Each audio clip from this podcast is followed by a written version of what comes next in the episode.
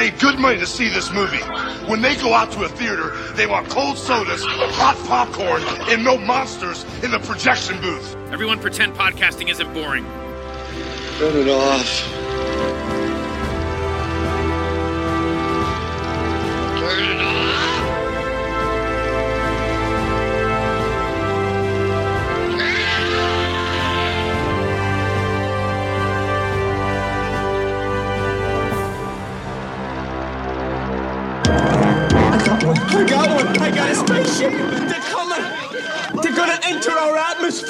When them extraterritorial, what's its extraterrestrial being. Yeah, when Yeah. when they when they come, they'll probably come in secret, won't they? Undoubtedly.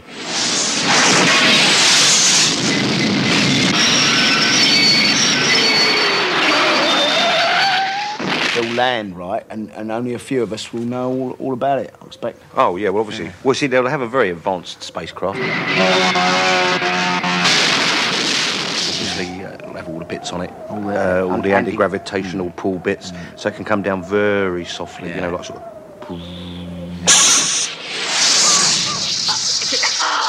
And then all the door open. That's right. Oh my God. And obviously, the whole world will benefit from their advanced technology. Because I mean, I mean, they'll want to meet some of the great minds from our planet. What all the brainy people like. I come in peace. Will you speak with me?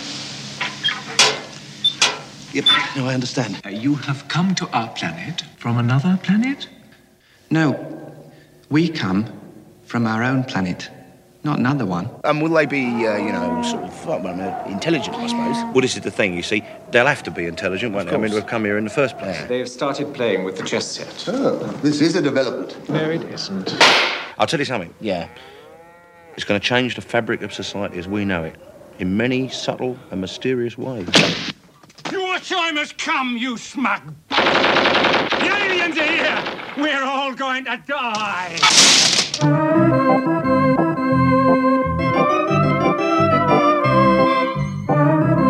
Drive on.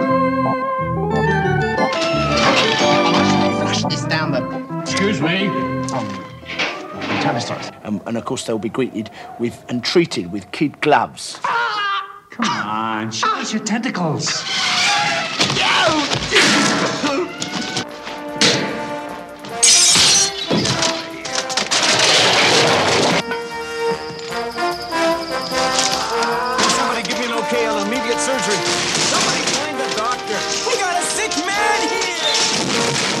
They'll be they'll be like gods, won't they? They will come down, as you say, Derek, like gods.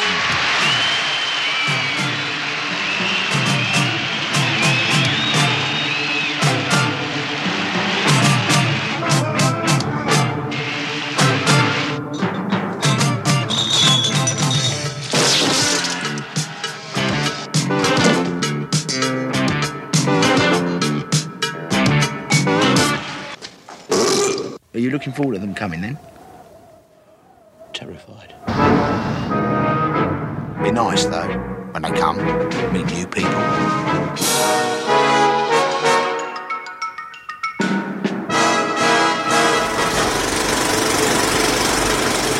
Welcome to the projection booth. I'm your host, Mike White. Joining me once again is Mr. Cecil Trachenburg. Thank you, Mike. How you doing, man? also joining us in the booth is Mr. Jon Spira. Hi, Mike. We conclude Sci-Fi July with a look at Mike Hodges' Morons from Outer Space. Written by Griff Rhys Jones and Mel Smith, the film tells the tale of a quartet of less than bright intergalactic travelers who crash land on Earth. The film lampoons the ideas we have that Earth may be visited by beings from outer space, only to find that they're not as enlightened as we'd fancy them to be. We will be spoiling the film as much as we can, so if you don't want anything ruined, please turn off the podcast and come back after you've seen the film. We will still be here. So, Cecil, when was the first time you saw the film and what did you think? I actually saw it by accident the first time. It was in the 90s. I was in the video store and I was remembering a movie. I could not think of the name of it. All I remembered was that it was about idiots in outer space. And I found this movie called Morons from Outer Space. I'm like, I think this is the one. And I was actually looking for Spaced Invaders. Oh, so, wow. which I later watched and enjoyed, but it is a completely different film. So, but I rented Morons from Outer Space and I'm watching it. I'm like, okay, this isn't the movie I was looking for, but this is actually really funny because I grew up with Monty Python and Benny Hill. So I really got that, like, you know, that sense of humor. So I watched this and I'm like, wow, I'm really happy that I, I stumbled on this movie. I don't know if I would have seen it otherwise. And uh, it was it's really, I mean, I was not expecting a space musical uh, satire. It's it's just it's a lot of things crammed into this one movie. And Jon, I know that this is probably in your book, but please tell the people at home how did you first come across this movie? I saw it on day of release. I was 10 years old and my parents took me to see it in the cinema. I can only imagine that it was in the cinema for one week. I really can't imagine it lasted that long because in this country, it does not have a high profile. It's not a big film here. It's not a film which people have heard of at all. It's not, it doesn't crop up in lists. It doesn't crop up on TV. It it's not even available on DVD in this country, let alone Blu-ray. So this is not a film which is known here. And I can't believe it would have survived long in the cinema. But my parents were fans of, um, of Griff and Mel. And knowing that I was a fan of Star Wars and Close Encounters and everything sci-fi, I think they knew it was a safe bet and I adored it. It immediately got a special place in my heart that night. You know, you know, I was talking to a friend about this one time, but you know, um, when you're a certain age, when you see your parents laugh at something, like really kind of laughing at something, which maybe is a little bit above what you understand, it gives it a greater validation than perhaps it deserves. So I think Morons has, it's had a special place in my heart since then, and it's not going anywhere. I actually remember Siskel and Ebert talking about this film, and I don't remember much about the review, even if they liked it or not. I do just remember Mel sneezing inside of the helmet. And that was enough for me at, God, I must have been 12 years old. Uh, no, sorry, 14 years old when they reviewed it. And so at 14 years old, that was just freaking hilarious. And I was already a huge sci-fi nerd and was just like, yes, I have to see this. And I was also a little bit of an Anglophile, not as much as I would be in years after that. I would eventually be able to recognize Smith and Jones from, you know, when the Bambi appearance on the young ones, uh, those kind of things. And then I liked those guys and I would see them show up in things. I remember really wanting to see Alas Smith and Jones, but not being able to find any way of seeing that over here in the States. I saw maybe a couple episodes of Not the Nine O'Clock News, but it was great when Smith started his whole, you know, directing career and he would show up in more things after that. But Jones, he just kind of disappeared for a while and I always liked him quite a bit. To kind of contextualize who Smith and Jones were at that time, there is a continuum in British comedy, still to a degree it exists, which is the oncoming generations of people who the BBC have backed kind of, you know, consistently. And really it started with Monty Python and not the nine o'clock news was kind of third generation. The second generation was the goodies. I don't know if that really made it to the to the states. I know it's big in Australia. And then in the kind of early 80s, it was not the nine o'clock news, which was a sketch show, which Smith and Jones were just a part of, which also featured Rowan Atkinson, who's, you know, gone on to kind of great things, and Pamela Stephenson, who actually left comedy. Not the nine o'clock news was huge, but only within Britain and only for the time it was on. I don't know quite how to explain it other than to say it's not very well remembered here. It's not like all the others. It, it, when people talk about it, they do talk about it as having been brilliant, but it's not in heavy rotation at all. It's not, it's not repeated or anything. When they broke up, because Rowan Atkinson was clearly going to go on and be a big star, Mel and Griff really just kind of were forced together. You know, Pamela, Pamela Stephenson was leaving. Rowan Atkinson was going to be a big star. They'd already made millions by then just because they had, um, they had a couple of hit singles and a, and a hit album and a hit book, which had made them all millionaires, you know, when they were in their twenties. And Mel and Griff just kind of naturally kind of formed a twosome because they used to do certain sketches together. And Morons from Outer Space was just offered to them because they were so hot at that point. They were allowed to make a film. It was just kind of like, well, you know, what are you going to do next? We'll do a film, I guess. So that's where they were coming from. Like the, the commissioning of Morons from Outer Space would have had a theory behind it that, well, Monty Python finished on TV and moved into cinema. So let's give Mel and Griff a chance and see what they do.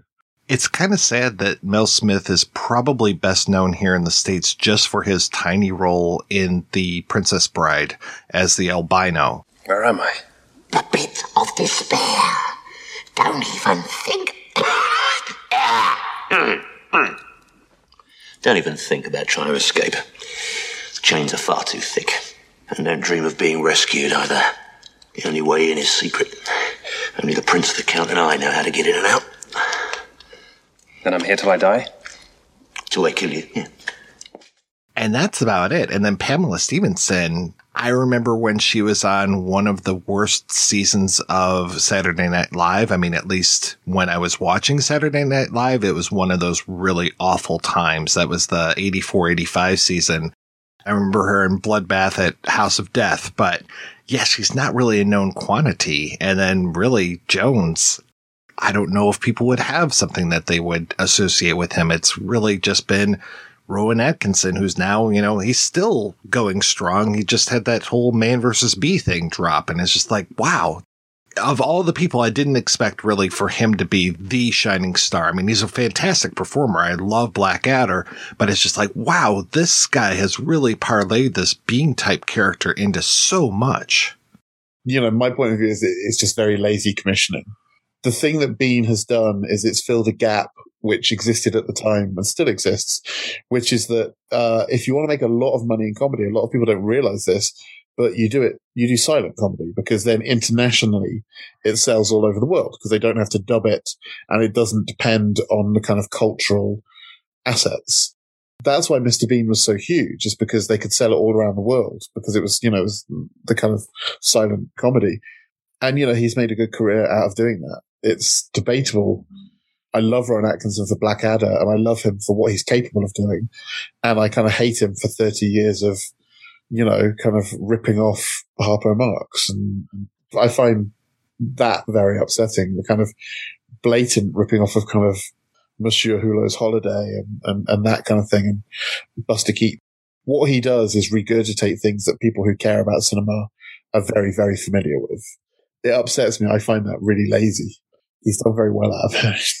one of the reasons why you know it is so successful um, because it is the silent thing, but also because Rowan Atkinson, uh, as the Bean character, is so good at his expressions. Like, I mean, even though yes, he is ripping off the Marx Brothers and whatnot, he's doing it in a way that does elevate it it's it's so much more funny because of the way that he's able to express the character of how he's able to do things with without saying a word you know he'll just occasionally he'll say like one thing and it's usually bean you know but he has that just look on his face and it makes it funny. And so while i kind of understand you're you're disliking it and uh, you know kind of being aggravated that uh, you know he has more or less borrowed and taken elsewhere for me i've always had a soft spot for it. I always find it funny. He's essentially the last clown standing you know, we, we don't have that kind of medium of clowning in cinema or really TV anymore. That, that very physical, everything expressed silently. I suppose in a way he's kind of a treasure because he's, he's the last guy holding up the entire, the entire oeuvre of, of that. So there probably should be a bit more respect for him. Yeah, he's keeping it alive, you know? he really is. No, he really is. That is true. And this is an unusual film for Mike Hodges, who we've talked about a lot on this show. We did an episode about Get Carter, about Flash Gordon, and now Morons from Outer Space. And I mean, I've talked about Croupier many times. I'd love to do an episode just solely on that. And you know, he's got sci-fi chops. He's got the Terminal Man. He's got Flash Gordon he doesn't necessarily have the comedy chops, but I think that he pulls it off. And to read your book, Jon, as far as what was originally in the script versus what he brought to the table, I mean, there's some really funny lines in there. That whole thing when the aliens crash on Earth and they're smashing through all those cars, and we have the little line about they must be Belgian. I, that's one of my favorite lines in the film. totally. Totally. I think, I mean, you've interviewed Mike before, haven't you? Yeah, back for Get Carter. I think when you meet Mike, you realize that he has a very, very dark, very dry sense of humor. And that's actually all the way through Carter. Carter is a dark, dark film. But for me, there are laugh out loud moments in it. So with Morons, yeah, it, it seems implausible that, that the director of kind of Get Carter would do that. But then does it seem so implausible that the director of Flash Gordon would, would kind of do that, you know? Mike is, is a really fascinating guy to talk to in general, but, but he is a journeyman filmmaker. And when you talk to him about his career, like as an overall, you could almost look at it based on the films he didn't get to make rather than the films that he did get to make. Because, I mean, I think that's true for a lot of filmmakers. They can be frustrated by their actual filmography because some of the projects they cared the most about were the projects which never finally made it to the screen. And Mike has just, he has very broad tastes. You know, he's, he's not someone who you could just put in a box. And although he's famous for kind of Get Carter and The Croupier and I'll Sleep When I'm Dead and those kind of revenge films, I think the latter of those two were easier to commission on the back of Get Carter. And obviously he put his all into them. But there are some really wacky films that he tried to get made that that, that didn't make it. So I think Morons, when he talks about what attracted him to the project, which is this notion of us looking ridiculously to the stars for higher intelligence, and then what would happen if they arrived and they were just like the worst of humanity, which is almost the most likely response because that's how we've ended up. You know, we're not going to get mystical star beings. We're going to get people in a caravan who have just invented the jump to light speed quicker than we have. And it's, and it'll be operated by people who don't even understand it, you know, so that's what attracted him to, to the project. And so it makes a lot of sense when you look at it that way. We start with this amazing shot of what looks like almost like the Nostromo at the beginning of Alien.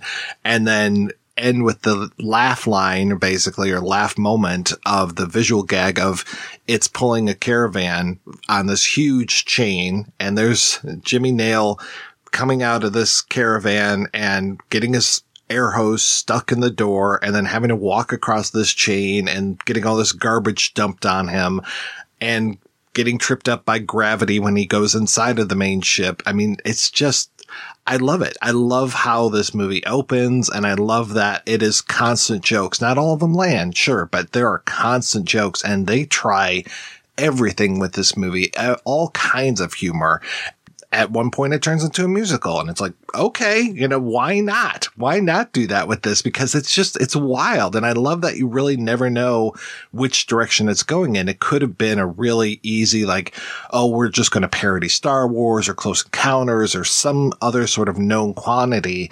But instead it's just, it's a lot of things thrown into a blender and we're just going to see what sticks to the wall once we pour out this gloop. Yeah, it never goes where you would expect it to. You think with a title like Morons from Outer Space, you're thinking it's going to be, you know, fart humor or something. And really, it's like there's a lot of dumb jokes, but there's a lot of very smart jokes. And it's not really going in any direction that you would expect. You think like like we were just saying, you know, it it's going one way and then it's like, okay, now it's a musical and now it's this and now you know it's satire and and it's kind of scathing at certain points. They did a, a, really good job of completely i hate using the term but subverting your expectations. You know you you keep thinking it's going to be this and it ends up going you know that way.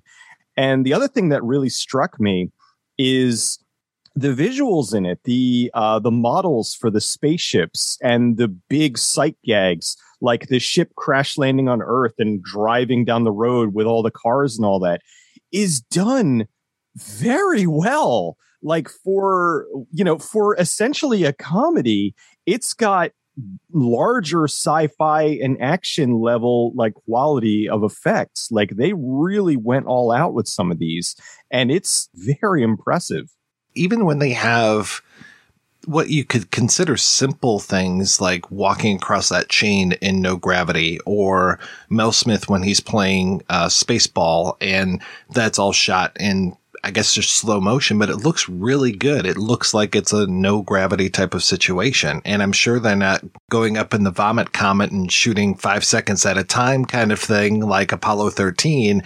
This is probably done on a shoestring budget, but to your point, it looks really good. You've got to remember that at this time, you had the whole Star Wars trilogy, you had the Alien films, you had, you know, all of these sci fi films were being filmed in England at these studios. And these technicians were working on whatever was coming up at the time. So, you know, although Morons was on, was, I mean, it wasn't actually a low budget. It was kind of a medium budget, really. But that kind of thing, you had the people around who could crack that out in an afternoon.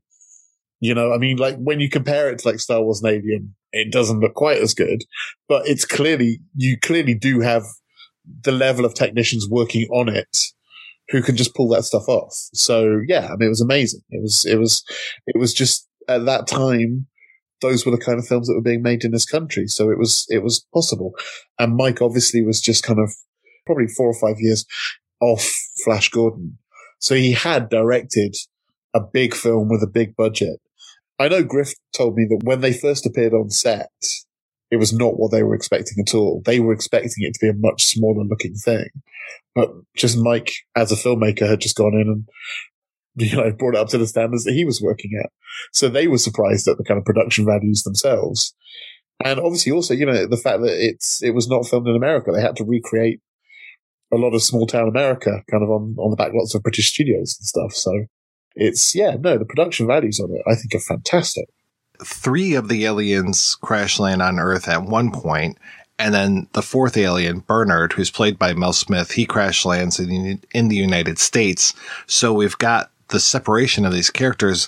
So it's really kind of odd because, you know, he's all over, Mel Smith is all over the poster and all this kind of stuff. And he and Griff, they don't meet until the end scene. That this is a Smith and Jones film, but they are separated and also Bernard is separated from the rest of the group the whole time. So it's like you've almost got this separate film going on at the same time as you've got the other one about the three aliens and their rise to fame. And then you've got poor Bernard over in the States and he it gets locked in a loony bin. He's trying to commune with garbage cans. There's just all this stuff going on where this guy's in a, he's literally in a separate film, you know, and it's just like, all right, eventually these two are going to cross, but it takes a long damn time for those two paths to finally cross. Until the very end.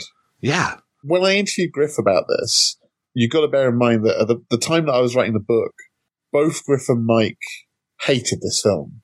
And neither of them had watched it since they'd finished it and it was quite weird interviewing them. They were both very touchy about it. Things have things have changed significantly, thank God. I had three big questions for Griff, and and in, this is all in the book. You know, the book ends with a big interview with Griff, and the three big questions were: Why were you and Mel not in the film together, considering you're a comedy double act?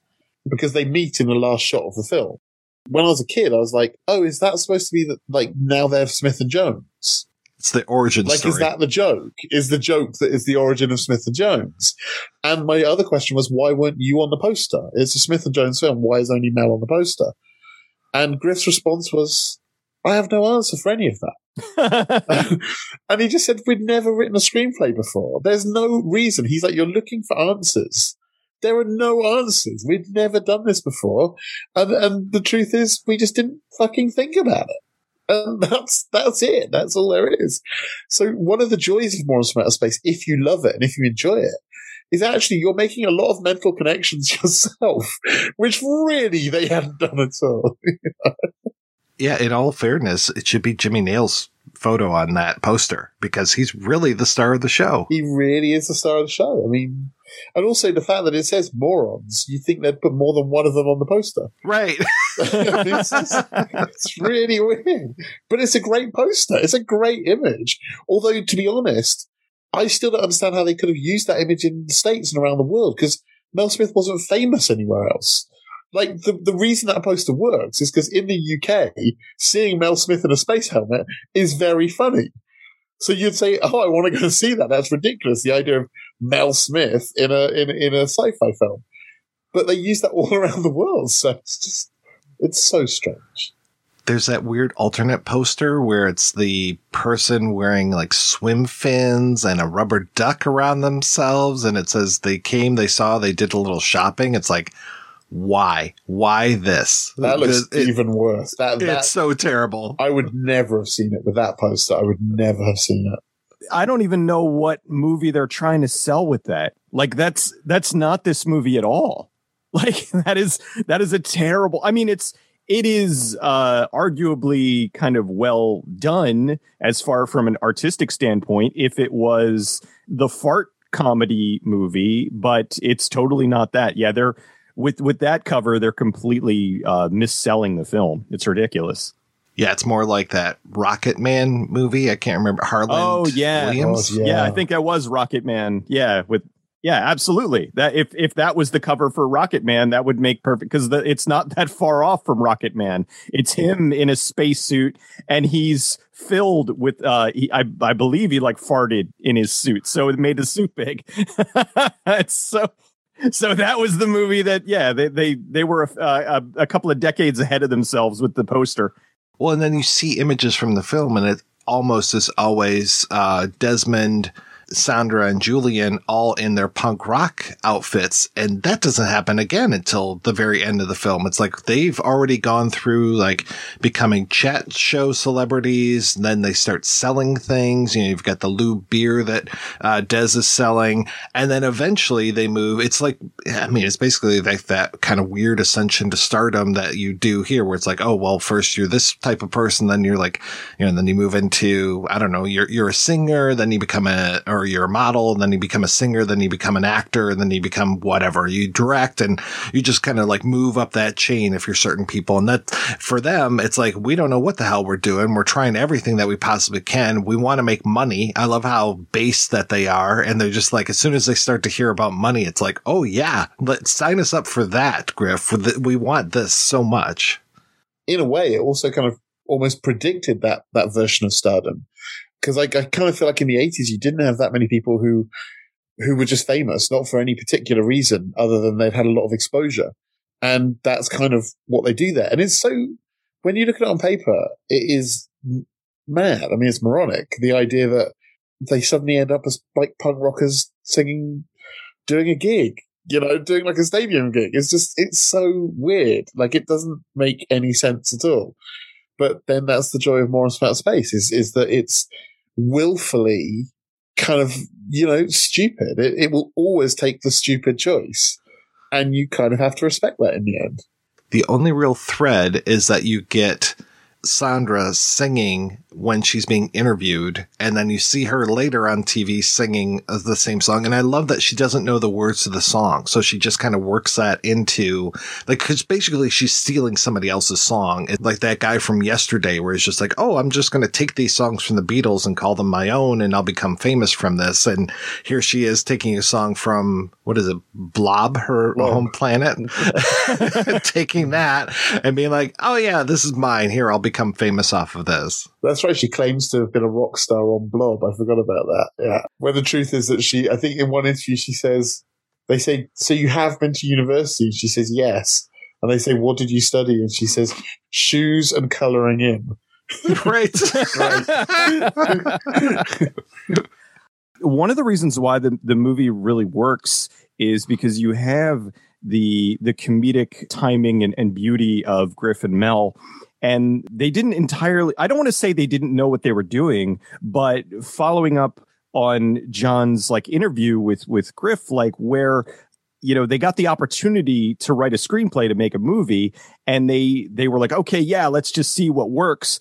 And then you have it tempered by uh, like the direction of Mike Hodges who like he actually you know he knows what he's doing. So he was able to kind of take what they did and have it make sense and then punch it up a little bit with a little more of his dry humor and I think the whole thing it really was kind of just this experiment that because of the talent of everyone involved, it ended up working. Whereas if you had had a different director, or maybe they would have uh, wrote it and then had somebody else finish the screenplay, it maybe just wouldn't have all gelled and it wouldn't have come together quite as great as it did. What you're saying is exactly right. But your final point I have to disagree with, which is as much as I love this film, and this is in my top five films of all time, and I've spent a year of my life writing a book about this. Okay. I love this film. It's not a good film. it doesn't, it doesn't work. It's a mess of a film. And most viewers who watch it will kind of watch it. I mean, and I've tried this because as part of the book, I sat down two film critics and said, right, you know, I, I want you to watch this and then I want to have a talk about it.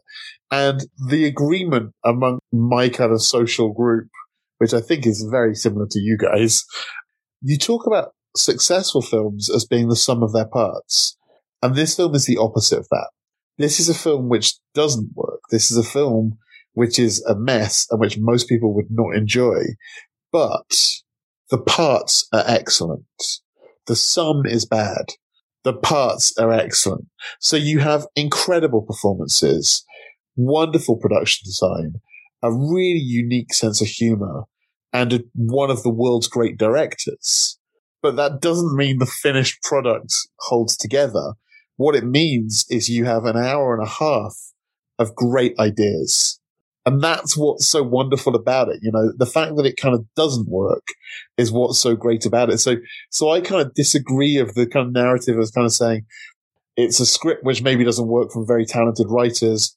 Then a great director comes in and makes it work. I don't think it actually works, but I think that everyone in it, everyone associated with it is so fucking great and so unique in their aspect that what you get is just something really interesting and always entertaining and it will always wrong foot you.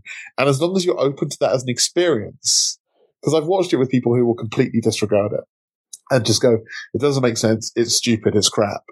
But if you're like us and you're open to things which are interesting, it's a very rewarding experience. I can agree with that. I may have been overselling it a little bit, but uh, the way that I usually work is regardless of uh, if the movie is supposed to be a comedy, it's supposed to be sci-fi or whatever. If at the end of the movie, if I enjoyed it and I want to see it again, and if it really had something that has me thinking about it like days later and laughing at a joke or thinking about an action scene or something, I usually will consider that movie a success. Now I won't I don't necessarily will recommend something like there are a lot of movies that I adore that uh, I've tried to recommend, like Surf Nazis Must Die. I love that movie, but I recommend it. People are like, this is the worst movie I've ever seen. With something like this, I would recommend it to people that I know, uh, you know, in my circle, uh, my friends who like a lot of British comedy, a lot of that kind of stuff, where they will get the jokes, they will get the bits, they will get some of the references. And at the end, they may not necessarily enjoy the movie, but I think they wouldn't hate it. They would kind of come from the perspective where you were, whereas, oh, there were a lot of great moments in the film, but maybe the whole film wasn't that good because of the fact that it's so much all going on all at once and it all is packed into this one movie for me, I really just think it works. It works in spite of itself. I, I feel really weird saying it's not a great film because it's one of my favorite films. So it absolutely works for me. But yeah, I think we're I think we're basically on the same page. Yeah, I think yeah, yeah, yeah, absolutely.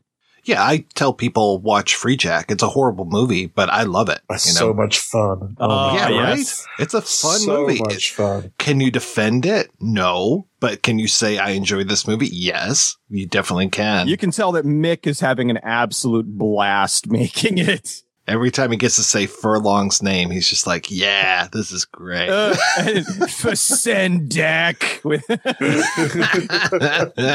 I just remember a big close of him going, "Don't do it, don't do it." oh, it's great. this movie also gives James B. Sikking a lot of uh, room to play in this, and I love him. Or sorry, Sikking is actually how you say his name. Um, and man, oh man, I love him. I talked with him, oh gosh, about Outland years ago, which is funny because there's an Outland connection in here. There is. and, you know, this was around the time that he was in Hill Street Blues, I believe. So he's just, you know, in right after um, Star Trek 3, The Search for Spock. So he's really at the top of his game at this point and gets to show up couple weeks ago, we talked about Oops Apocalypse, which Joanne Pearce was in as well. And we talked about the way that the Americans weren't necessarily lampooned enough in that film. This one, again, I think you could go farther with just how dumb Americans are, but having, especially having Sikking show up as this Colonel Larrabee and the music playing and him landing in this helicopter, you know, the British are all like cautious about coming up to this ship and he just lands right next to it, just like, all right, let's go. And he's just so like war happy and wants to kill everything. And I'm just like, yeah, this is a great parody of the Americans. I love it. And he just, he, I mean, his Howard character from uh, Hill Street Blues is all about guns and killing people. And I'm just like, yeah, good. You know, you're just channeling that Howard and just having a great time. And I, I didn't remember that amazing reaction shot when he's dead and they cut to him and he. it's so good. Well, you know what's great about his casting as well is that they don't just lampoon the Americans; they put him up against Dinsdale Landen, I think his name is, who's who's you know the stereotype of the British guys, you know, who's just very kind of effete and very kind of like a colonial in his approach. And I love that. I love that they just show the two sides of them. And when they have conversations together, nothing makes sense. They're just spewing non sequiturs at each other. It's just amazing. Dinsdale Landen, he, he so reminds me of the guy who shows up at the end of Clockwork Orange, who's just like, Oh, Alex, you're so much better now. And there's no reason to tell the media about all these things that happened to you. Like he just has that same vibe going on. It's that horrible kind of authority, kind of landed gentry, kind of bureaucracy kind of thing. It's, it's interesting because we don't see those characters anymore. Those characters were very, from the kind of well from from from the year dot until about the kind of 1980s that really kind of represented authority in this country. You know government was like that until until margaret thatcher kind of shook everything up. And now you know now government is much more about kind of um personalities. But back then it was very bland. You know if you if you were in high power in, in the uk you were almost kind of faceless. You were these kind of dull men in suits who were just too posh to even, you know, they looked down on everyone and, and, and there was no emotion to it. So he, he's a brilliant kind of satire of that, that class. Going back to, to James Sikking, because I had seen this in the 90s, I wasn't like entirely familiar with him back then. I'm watching the movie, and for me, it was like, uh, you know, I didn't watch Hill Street Blues until you know probably the later '90s, and but for, I'm watching it. I'm like, hey, it's the dad from Doogie Howser, and, and he's playing he's playing a hard ass. What is this? he's so gung ho about all of this. We were talking a little bit about the special effects, and I love the special effects of the creature that picks up Bernard, like kind of a AAA service. He looks amazing, and he's so scary looking, but and I know it's just very effective. And if anything, he's probably just a puppet, but really good looking puppet. Yeah. Yeah. Very good looking puppet. Like, I mean, kind of like looked like a, like a living skeleton, zombie, you know, and then he's, are you the male or the female? so it's such a great puppet for just really a one-off gag. Well, you know, well say it's a twofer because they, when that old guy picks him up when he lands on Earth, and he kind of looks like the puppet, and he's like, "By the way, I'm a man." This movie is just filled with so many gags, like those little kids that are like throwing stones in uh, uh, the pond, and then the swans turn around and the guys stand up and they're wearing swan hats. It's just like that didn't need to be here, but it is so damn funny. Which says, piss off. right. you know, why, why I often think about it is, is, and I wouldn't change a frame of this film. I love this film. But if you can imagine if instead of Mike, they had got a director, actually more like Mel went on to be, because Mel went on to direct the Bean films. But if you'd got a director who was more in tune with their sense of humor, I think you would have ended up with something more like the airplane films, where it's constant gags and everything lands because you really have created a stupid world. You've created a kind of space where this works. I think it's so much meatier for being in the kind of real satirical, darker world that Mike creates. But th- there is a version in the multiverse of More on Outer Space which is a lot stupider, where it's just constant gags and, and more gags. You know, yeah, I think it, I think it could have become that.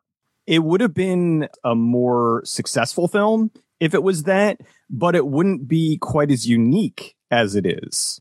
It wouldn't have the intelligence. What it's got is behind all the stupidity, it has a very convincing thesis and a deep intelligence and cynicism to it. I mean, that's what Mike would tell you. It's, it's a cynical film. And the way he directed it, he told me, was because at that point, as a filmmaker, he just hated Steven Spielberg. What he's doing visually is he's mocking Steven Spielberg at every step. And when you know that, you really see it. He's doing those, those dramatic push-ins and tilt-ups to people's faces and stuff. And for him, when he watched Spielberg films, he was so cynical about them and he was so disgusted by like the sense of wonder and magic. That's what he was concentrating on. He didn't look at the script in that sense for the gags and the dialogue. His whole point was to, was to really lampoon, especially kind of close encounters. And he did it beautifully. Yeah, I was gonna say with the ending, with the the basically the close encounter ship showing up, and it's pretty much just the Repo Man Yeah. right. Yeah. It's just great. or Professor Trousseau, who shows up like Claude Lacombe, the Francois Truffaut character, and he's just like doesn't speak any English whatsoever, and he's like, oh, he's going to communicate to them with music, and then that box opens up, and it's that huge organ. He starts playing Scott Joplin's The Entertainer. That's for, for me one of the greatest gags in the film. It was only when I was a bit older that I understood what it was. Is that they talk up Trousseau as being this expert of communications. He's the guy who's going to break through, and then he doesn't speak English, and it's like that's hilarious. That's brilliant. and when the aliens finally arrive, you know, after they hear all the noise, you know, the last time it lasted 20 seconds. I love that cut to Des and Sandra having sex and, uh, she's just eating an apple.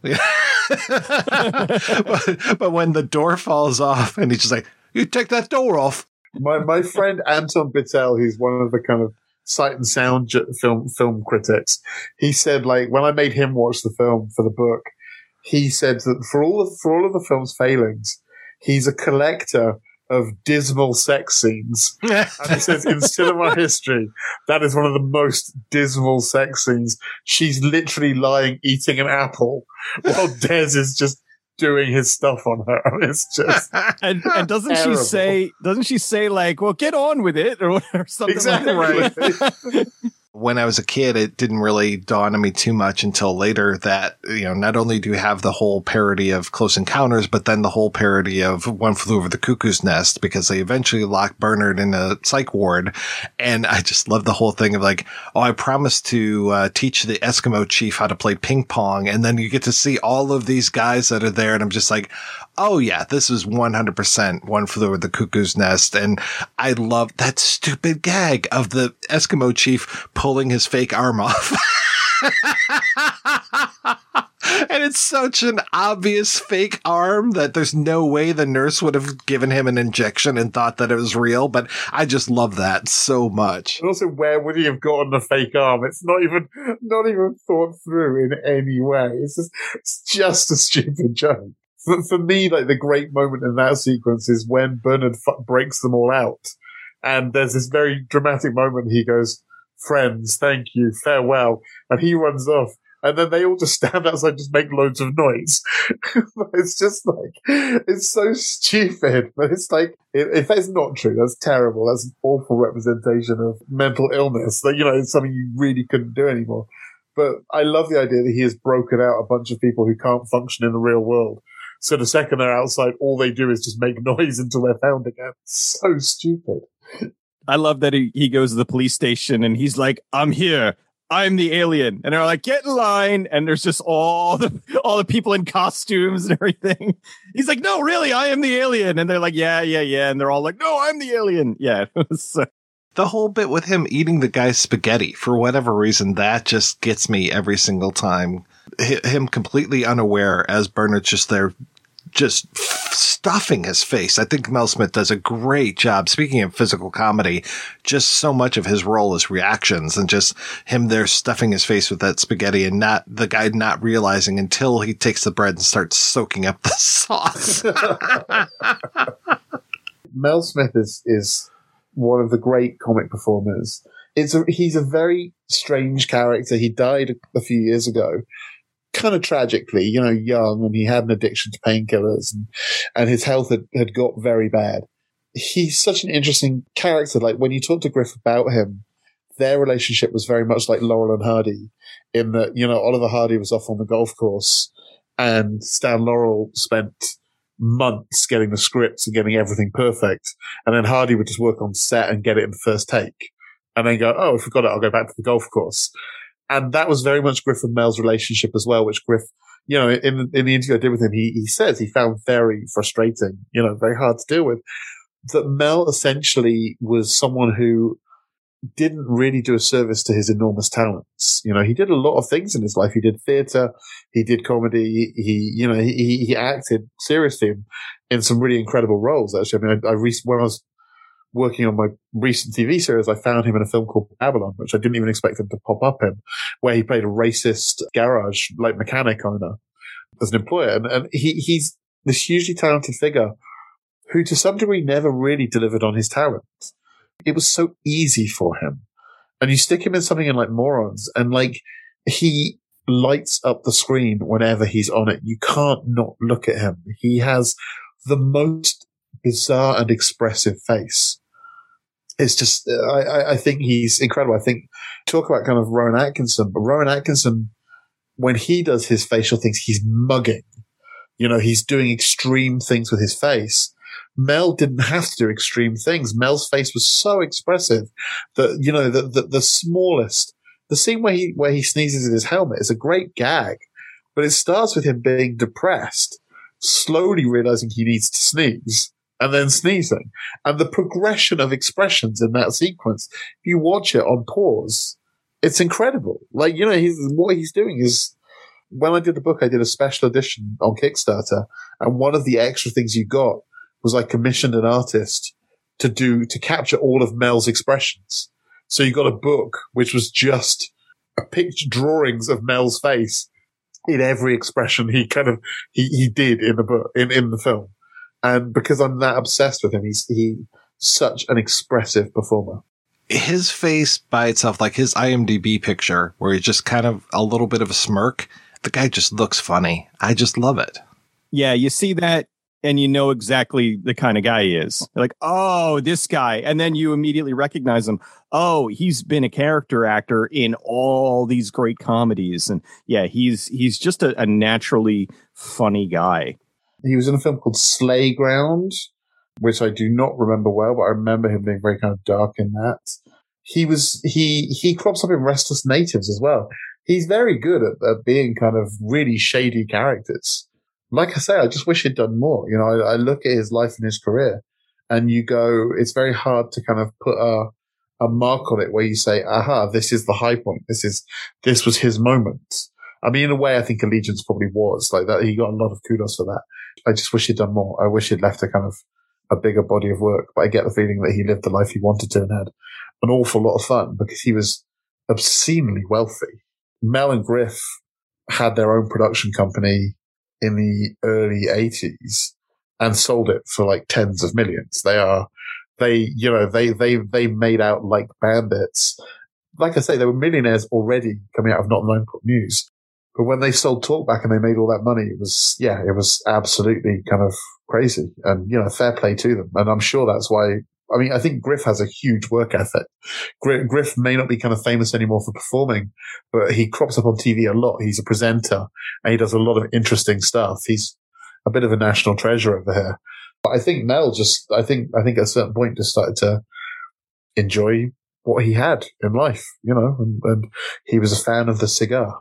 Mel was in a movie that is not very well known. I'm sure you guys probably both know it, but it is one of my all time absolute favorite comedies, Brain Donors. Which, if you want to talk about a movie that rips off the the Marx Brothers, okay, it rips off the Marx Brothers, but it is unbelievably funny. You know, I'm in a bad mood. I need to be cheered up. I will watch Brain Donors. It is just hysterically funny. And yeah, and Mel is just great in it. John Turturro in you know, a comedic turn. Bob Nelson, who is the stand up, just the three of them together, it is genuinely funny.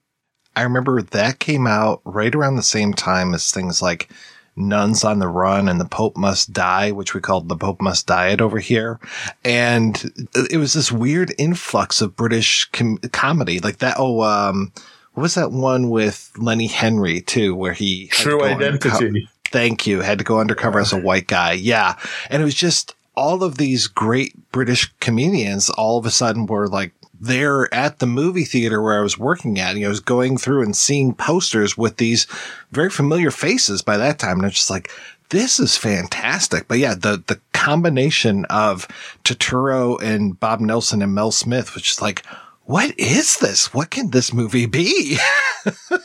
I haven't seen this since it came out on VHS. I am now going to track it down and watch it again. Well, it's got amazing, um, like Pat Proft was one of the writers and Dennis Dugan was uh, the director of it. So, who um, well, I mostly know from his uh, turns and things like um, Richie Brockelman, Private Eye, those kind of things. He had an appearance in uh, Columbo as well. But yeah, he was a director as well. I think he even did some. Um, he, I can't remember if he did any of the Adam Sandler films or if he just shows up in them. I, I think, think, he, might have directed Big Daddy.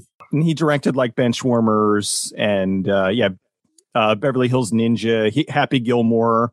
You know, so yeah, he did direct some of the some of the big ones kind of going back to how base the aliens are is when Bernard finally travels to the UK and there's that reunification, they want nothing to do with him yeah. because they thought he was a jerk when they were in outer space and they think he's even more of a jerk now because he wants to cut in on their profits and him meeting them and them dressed basically like aliens, like punk rockers. And now they've got their song and I love that fucking song, man. It's oh, so good. I've got the, the 45 right here. Hey. So. nice. I don't have the 12 inch remix though, unfortunately. You don't want the 12 inch so. remix. It's too much.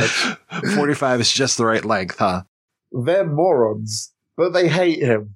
Like they, they, they have enough wherewithal to completely hate this guy who's just actually quite a nice guy.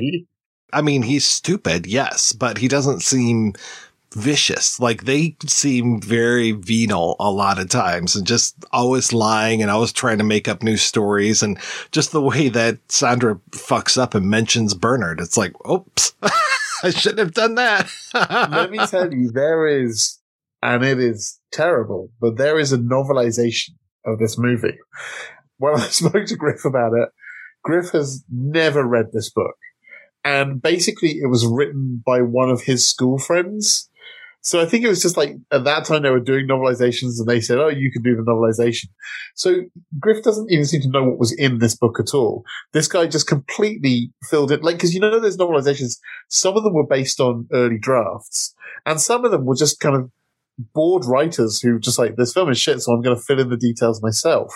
And he fills in the details. The backstory is that the reason that they were going on holiday at all is because Jimmy Nail's character, Des, was drinking too much lube. So they had to get him off the planet and away from lube. So this was like a rehab trip for Jimmy Nail's character, but none of them could drive. So they end up getting Bernard, who is Des's brother's friend, to drive. He was the only person they knew who was available who could drive. So that's the reason those four were in were, were, were in the, the caravan together. All right, let's go ahead and we're going to take a break and we'll be back with an interview with Graham himself, Griff Rhys Jones, right after these brief messages. My name is T2756. Would you like to have sex with me now for money? Worst Movies Ever Played is back with three new VHS movies for your ears. Sextipede, you're alive again. How I've missed you. Anything can happen in this actual play RPG podcast, and we mean anything. You didn't think you could go to Texas Instruments without murdering someone, did you? Subscribe to Worst Movies Ever Played wherever you get your podcasts. Do you mind telling me how you got involved in show business and specifically comedy? I went to Cambridge. Now, there was a club in Cambridge, which is a bit like that. I think it's the Hasty Pudding or the, the Harvard Lampoon or whatever, you know, and that was there in the university. When I arrived, the first day I arrived, I'd been a pretty unsuccessful actor at school. I'd been in things, but never been given big parts. and Just, but I loved acting. When I arrived, there was a message from somebody who'd been at my school and had gone on to university ahead of me, called Douglas Adams. And Douglas Adams wrote Hitchhiker's Guide to the Galaxy, but he hadn't written Hitchhiker's Guide to the Galaxy at that stage. But he was a year above me at school. I'd known him through being in Julius Caesar and various Shakespeare plays, things. So he sent me a note and said, Do you want, do you want a part in a play? Being directed by a, a, a man who became a completely notable historian and uh, Sue Limb, who was a, who's a, a playwright now. And so uh, the rivals playing Frank. And I said, wow, this is fantastic. I mean, literally, I hadn't even checked into my room my dorm. I was just like completely just arriving at university. And suddenly somebody says, do you want to be in a play? And it was in the university theatre, and which I didn't realize at the time was quite a prestigious sort of thing. And most people didn't do that until they'd been at university for a little bit of time. So I said, fine. Went along, auditioned, got the part. And suddenly I'm acting with all these slightly older people, feeling very pleased with myself, very impressed with these stylish university types and all that stuff. And so I went then to see my tutor who looked after my sort of was there. It was his job to say, what are you going to do? And I said, uh, well, I, you know, I'd quite like to do a little bit of theatre. And he said, oh, now be careful. You know, it can be very addictive people can get really involved in, in this. I would I would recommend that you wait, uh, you know, a year and then try and you know go to ADC. And I said, oh no, no, I'm already in something. you can imagine his face fell. You know, he just thought, oh no, we've lost this one already. He hasn't been here for more than 30 minutes and already he's lost. And I was lost.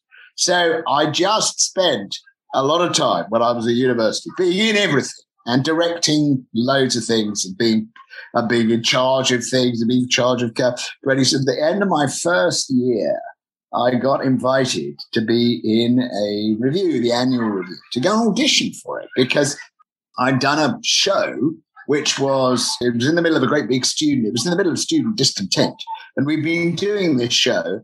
We moved it into the main the occupied areas, you know, the lecture halls. And we did it there. And it was a huge, I mean, suddenly we went from playing to about 10 people a night. We played this thing to sort of, you know, a thousand people. It was very addictive. And I was invited as a result of doing that to audition for this annual revue. And I was in it the first year. Now, this was just something that happened to me.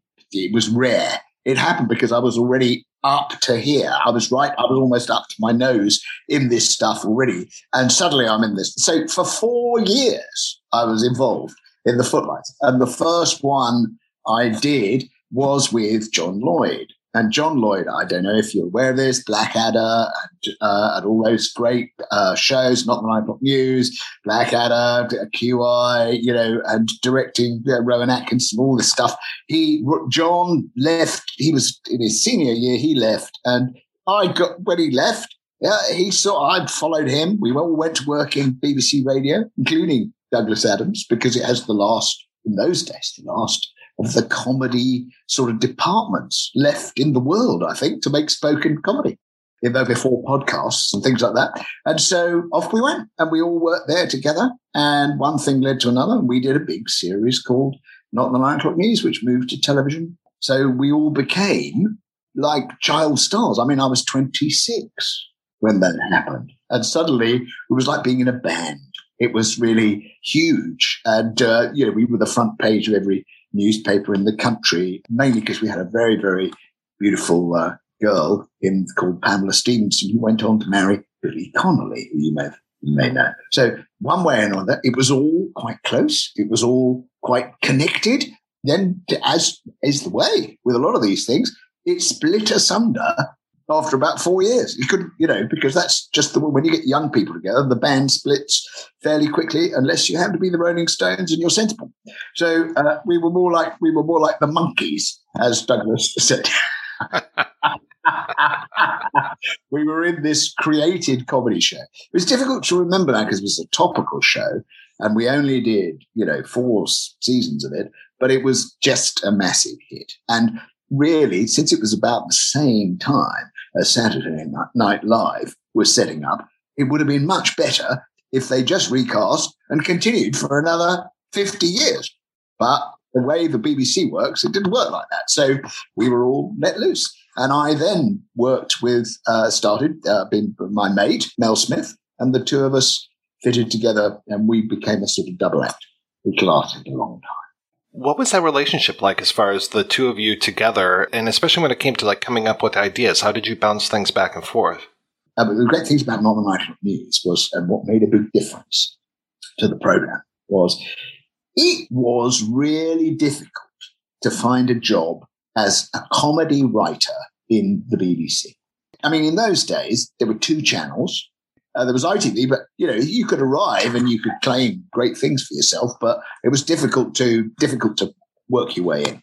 When Not the Nine O'clock News started, it said to everybody, "Send us your stuff." It was a freelance show, so it basically was able to say to everybody, "Send us your stuff." And so Mel and I went on to make another freelance show, and most of what we did was read other people's material and go, "Okay, we'll do that." this suits us. We like this stuff. And I, I, only say that because it's really important to understand that I ended up writing about 60% of the show. I wrote the worst stuff and I wrote the best stuff, I like to think. But, you know, it's sort of quite to do what amounted to about 30 hours of sketch comedy is a big, big deal. I mean, when I when we finally finished and the BBC said we, you know, we're going to retire you, sort of thing, I went, oh, thank you. You know, thank you so much. Because you can imagine sort of waking up every morning from the age of 18 to the age of uh, 42, which is what I, you know, I was older, 47, I think, uh, sitting there and going, have I got another sketch? have I got another idea? And Mel and I wrote some stuff together, but generally I did most of the writing. I'd put my stuff together and then we'd have a meeting where we'd sit with a producer, some of the writers, we'd sit around and we'd read through this stuff that I'd written. And you can imagine it's a weird thing to be the one who's writing. Mel gave up writing stuff quite quickly, but presenting it to your partner, a bit like Laurel and Hardy, you know, you'd present it and say, What do you think? And he'd be loyal, he'd laugh, but they'd all choose the stuff I thought was the worst. It was sort of inevitable. You know, I go, oh, I see you like this, this slightly crude, easy stuff. What about the more complicated sketch I've written, which has taken me, you know, the best part of a week to write? And they go, no, no, we don't like that. it was a weird experience. And I got, that was my life. We did it you know, every summer I'd, I'd retire, sit down, and and and hack it, hack away. You know, I genuinely think sometimes you'd be sitting there and you'd come up with great ideas, and other times you'd think that's I'm, looking really closely, but that looks like the bottom of the barrel to me that I'm looking at there. But uh, it was an experience because Mel was a really uh, solid professional person to work with, and we were really different types of people in some respects. He loved uh, gambling. You know, when he had money, he bought the leg of a racehorse and things like that. And uh, and uh, I remember once we went away to write a film, and uh, Morons from Outer And uh, he insisted in the middle of writing this to go off to Grosseto to watch the horse racing in Italy. So we had to go watch Italian horse racing, where he didn't understand a word of what it said in the papers about these horses, but he was betting on the form there. You know, he was addicted to get get to, to horse racing and stuff like that. And he drank a lot, and uh, uh, and he, he was a party man, and I was the complete opposite. But when we sat and did stuff together, we laughed at the same things. So I mean, you've got to blame both of us if ever you go, that wasn't a very funny sketch. Because we, there were times when we did things. I remember one night in the middle of a thing, we did a sketch about a piece of wood where I went into a an antique shop and I looked around all the antiques and I came to the man behind the counter and I said, I'm just looking for a, um, a bit of wood. And he said, a bit of wood. Uh, and I said, yeah, I'll pay a lot if it's the not right piece of wood. And he went, oh, okay, just a minute. I, I'm not, I might have something. And you heard him go off. He went off screen. And then you just heard a huge rending and sawing, pulling and grunting, you know. And he came back with a piece of wood presented to me. And I said, wow, that's a fantastic piece of wood. I love it. And he said, wait a minute. I think I you're going to be excited by this because it's it's part of a pair. And he pulled up another pear. and I just remember Mel and I found this really funny, this sketch. We found it so funny. We did it to absolute silence. The audience didn't understand what it was about at all. Anyway, there were there were times like that. And There were other times when we had great, you know, great time, and we worked with a lot of people. So uh, then we set up a production company called Talkback in England, an independent production. Television suddenly opened its doors to independent production. And so we established a sort of English TV company. We were originally a radio company, and then we moved into TV and we made television with uh, uh, uh, with Alan Partridge, uh, with uh, uh, Steve Coogan, you know, with with um, Ali G, with Ricky Gervais, you know, all those people came and and basically worked for us for a bit, which was great. So we gave a lot of people, a new generation of people, Andy Iannucci, we gave them a lot, and a lot of people a sort of um, a platform where effectively, because this is the way we'd always worked, uh, was to say, uh, we need somebody between us and the bosses.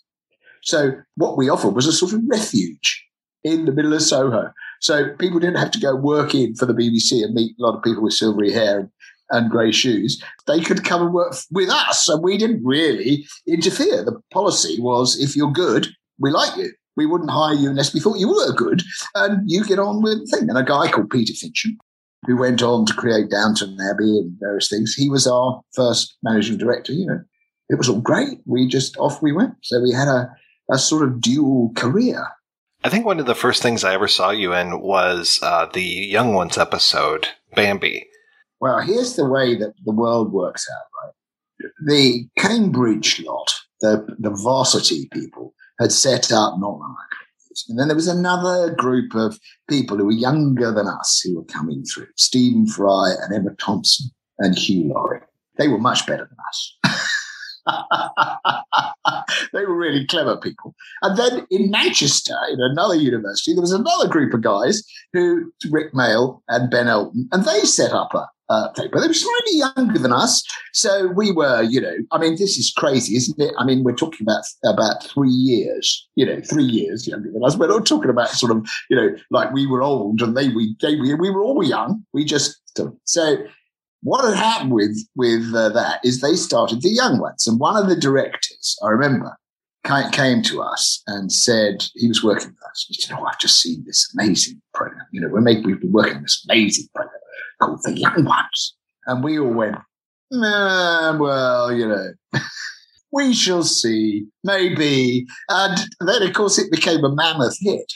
And to be honest, it was really generous of them to come to us and say, you know, would you like to be in it? Come play a part in it.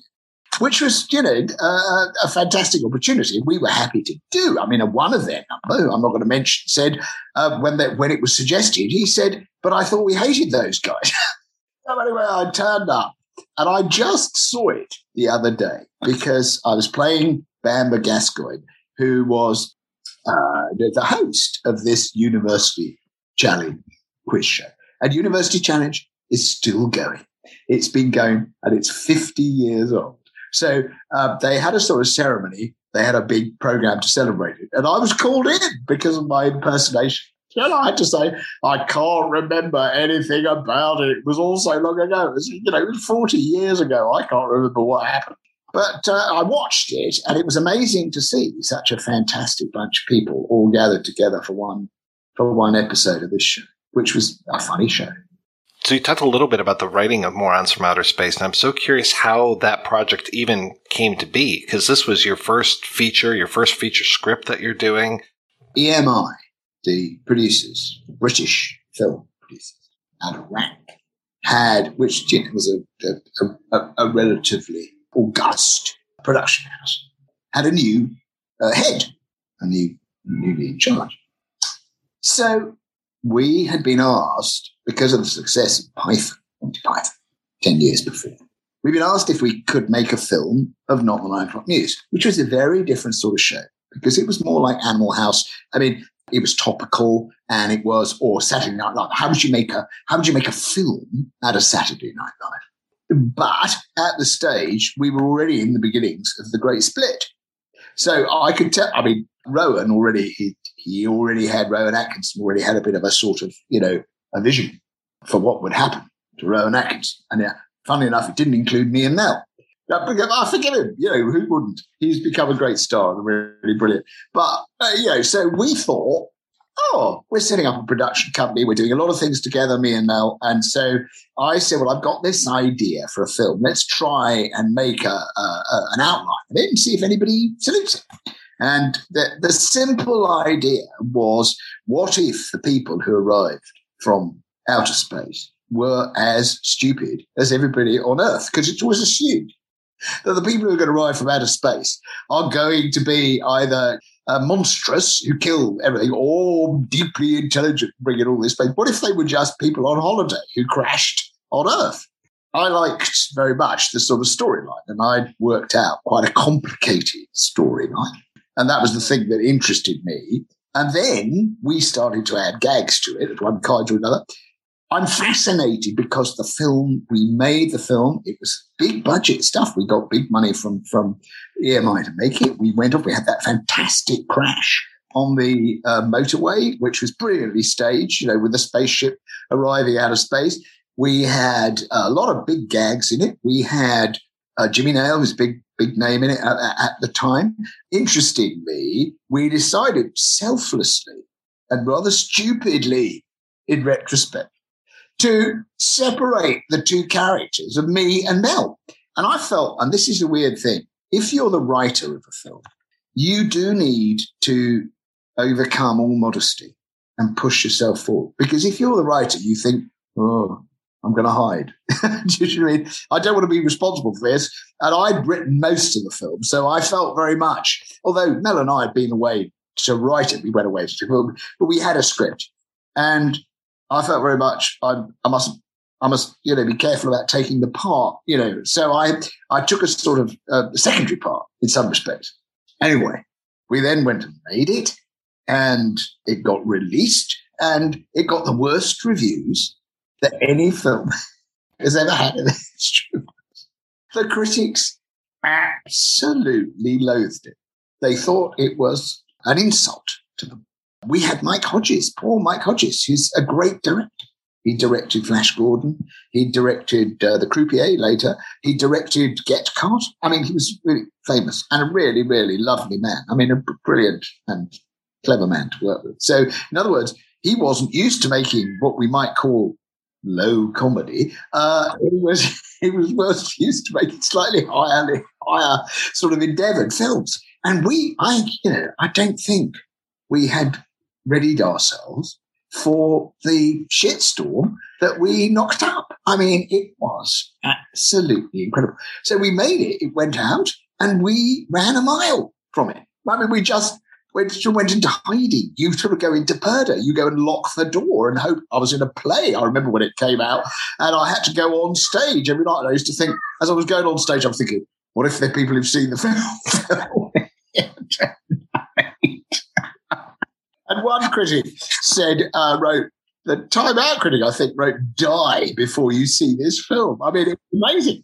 So I hadn't seen it for years and years and years. And then Mike and I got phone calls only about a year ago, year ago, two years ago, from the British Film Institute, you know, which is really august.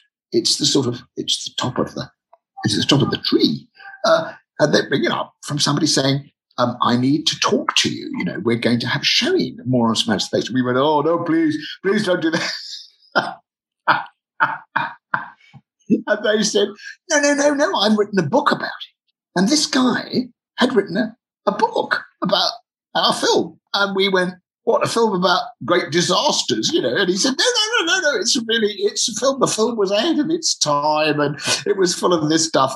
So Mike and I went to a showing the first showing I think either of us have been to, because Mike is always going, he was telling me, he always goes to film festivals across the world because he's such a distinguished director.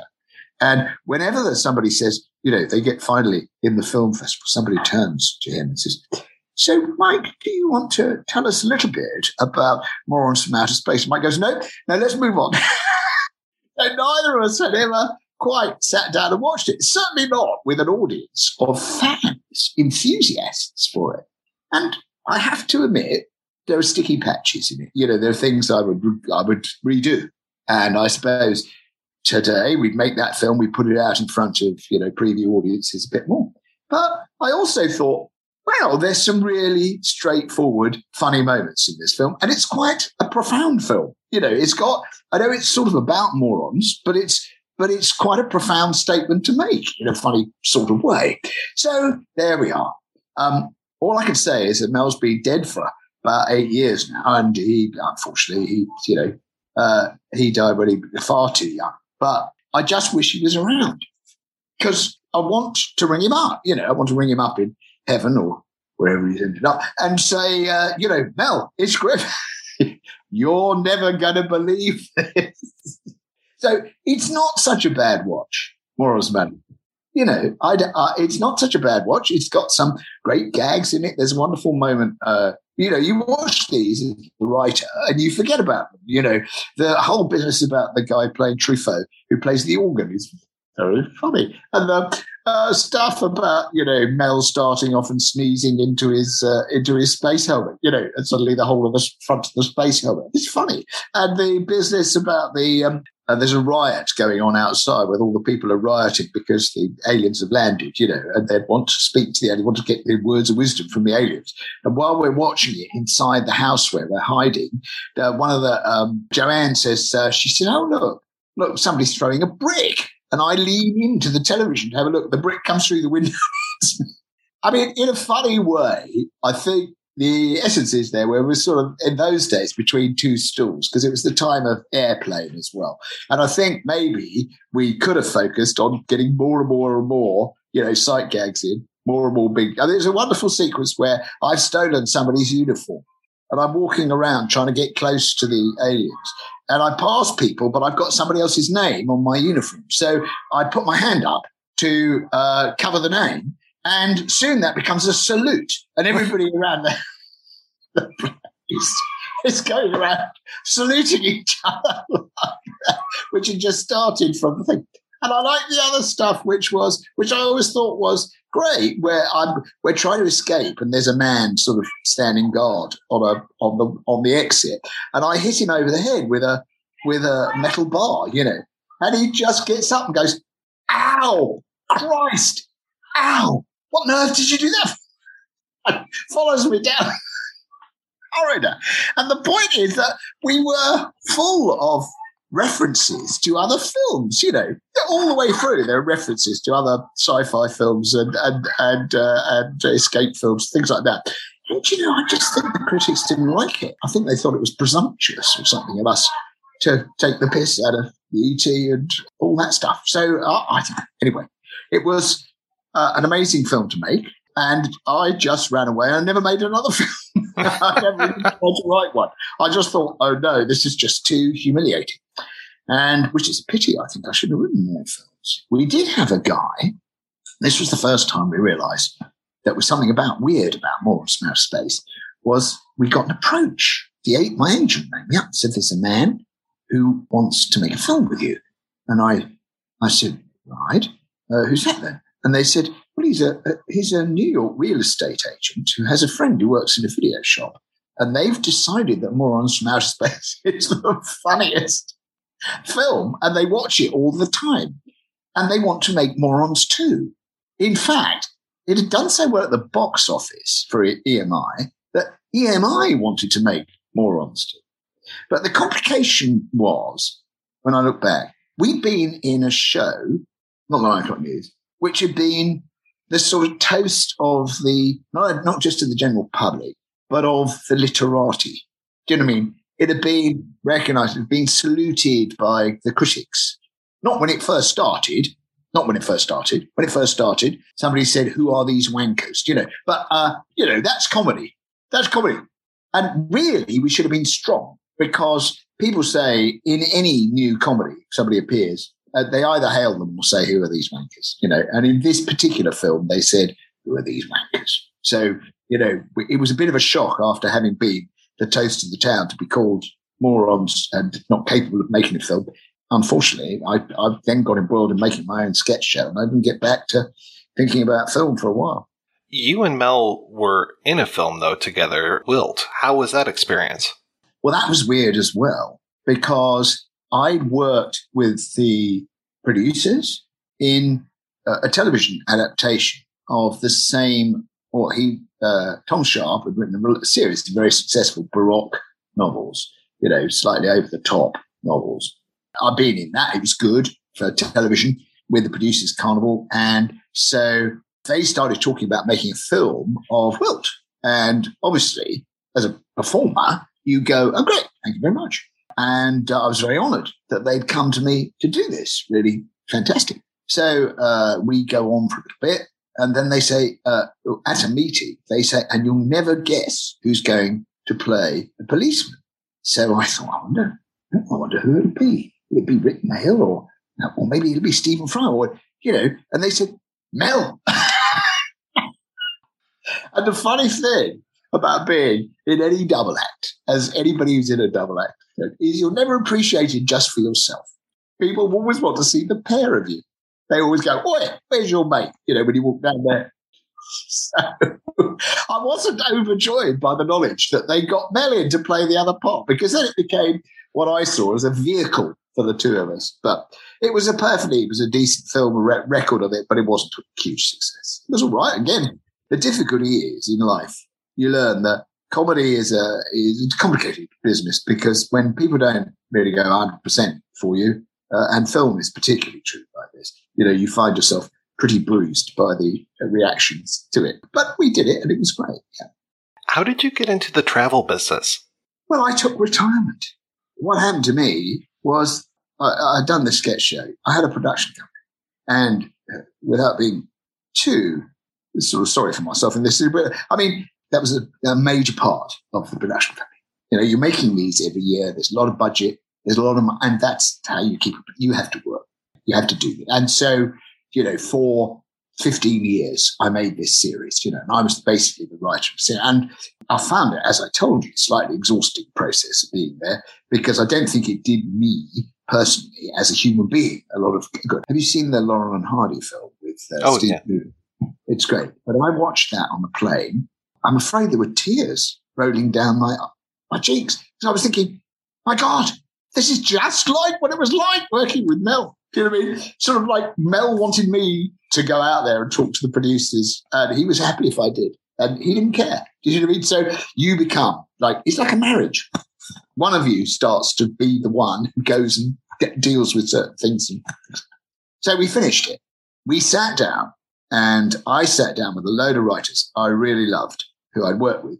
And we wrote a sitcom called Three Floors Up. It was just two men. And the idea, which we'd started to work on in our show, was really about fairly broad comedy, fairly, but really basically about two men in a room. Two men in a room. And we wrote a pilot, uh, which was about plumbing's gone off. Mel wants to watch a football match. He's invited people round. We get a plumber in and we're sitting there freezing to death in our own office trying to carry on working. But we were cartoonists and he was the one who did the drawings. It took him 20 seconds to do the Mr. Men drawings. And I was the one who used to write the column. So I, it would take me all day to write by the words of the situation. And we did it deliberately, as we often did, as a sort of ironical comment on how we lived. Anyway, we had it all sorted out what we're going to do next.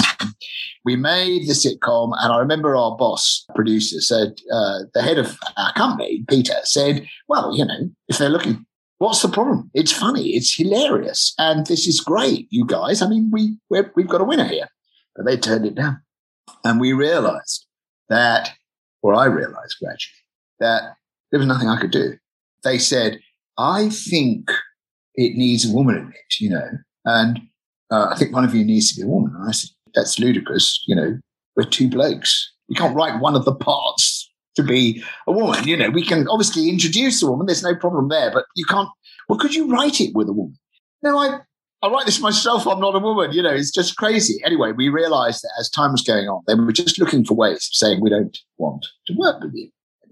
So you go, okay, if you're heading for the madhouse, you fight that. Do you know what I mean? You try to do everything you can. But if you're like me, you go, oh, okay, I see the way it's going. Because things like we remade it, rewrote the whole script, sent it in, and then they the letter back said, I think the time has passed for this. And you go, my God, we've gone away to do three months work on this script to bring it into line with what you're saying. And as soon as we've done that, you just say, I think the time has passed, you know. Okay, I think the time has passed. I went to see Jo, my wife. I said, darling, you know, I'm buying a boat. We're going to sail around the world. Don't fuss. It's all right. It's all over. And that's what we, that's what we're going to do. But we'll have a fantastic time. You know, the last thing I want to do is stay in London and constantly pick up the phone saying anything for me. You know, that sort of life. We've got plenty of life. We've got a big company, which made, which we're now selling. And, you know, let's, let's just accept what's happened and not fight it. I bought a boat, a slightly smaller boat than the one we were going to sail around the world in. But uh, she didn't want to come because the kids. So I said, it's all right, don't worry, we'll go. So we sailed off to sail to Russia, to St. Petersburg from Kent in uh, London, going up. And the only reason we wanted to go there was because we could get there without losing sight of land. So me and a mate bought the boat, and a long time since I'd had a boat, I knew how to sail. We sort of forgot as far as Denmark, and the phone rang, my agent said, "Oh, they want you to do something else." They want you to do a program about old buildings that need saving. So I said, Oh, all right, I'll come back. I'll come back and do that then. I'm just going to go to St. Petersburg, but I'll be back at the end of the summer. So I sailed on, and uh, I always believe that that's like fate. You know, you just got to accept the way the thing is going and, and not worry about it. And if I hadn't done that, I'd have probably been busy trying to be in somebody else's comedy program. But I was asked to go and do this program. That led to another thing. And then suddenly I wrote my book about sailing to the Baltic. And then I get picked up and I'm doing programs on mountains and rivers in Britain and things like that. And so I'm just wandering the world, pointing at things and saying how beautiful and moving around. And to be honest, I have to say that to get out of the studio environment for a while, to just go, okay, it's not a bad thing to not be waking up every morning, beating your head and going, I, I, haven't got any funny ideas, or where are we going to find some funny writers to help us here? You know, it was a good thing, and I loved and I loved working that way. You work quick, you work with a team, and I always like working in teams. Uh, and you work with a cameraman and everything. I've just been to Canada, so I've done a big series in Canada, which will be uh, pitching up on television. But I've been, uh, and then I was picked up by an Australian company about four years ago. So I've made ones on uh, on New Zealand and Australian railways, things like. However, I still do a lot of comedy because I started another production company which made travel and things. And then I did that for about 10 years. then I moved out of that, retired from that. And that was partly because I decided I, uh, that's all right. I've had a break. I've had a break, a 10 year break. You may think that's quite a long time, but it's time for me to get out there and do comedy again. So I do a show and I've, I've done four separate, three separate tours uh, of the show. Uh, and uh, it's a sort of one man show. And it's, I, I'd never been, I'd come from sketch comedy, but I love being in in that. So I love it. I tell stories and uh, I tell funny stories. So I, one way or another, this is great. It's a really great, entertaining way of, and also after so many years, uh, starting in, in 1980, just before 1980, and getting to uh, try, after 40 years, 35 years before I went on tour, to be able to go and just say what I like without somebody saying, I tell you what, we love what you're doing, Griff, but can you introduce uh, that's a bit too strong or we need this you know or you ought to be doing more of that? It's just fantastic. Uh, you know the programs i was making had you know nine executive producers working on them all of which thought their job was dependent on them having a, an input. And there's a point where you go okay how great. I walk on stage in front of an audience in cardiff or wherever in london walk on stage. That's me. That's the audience.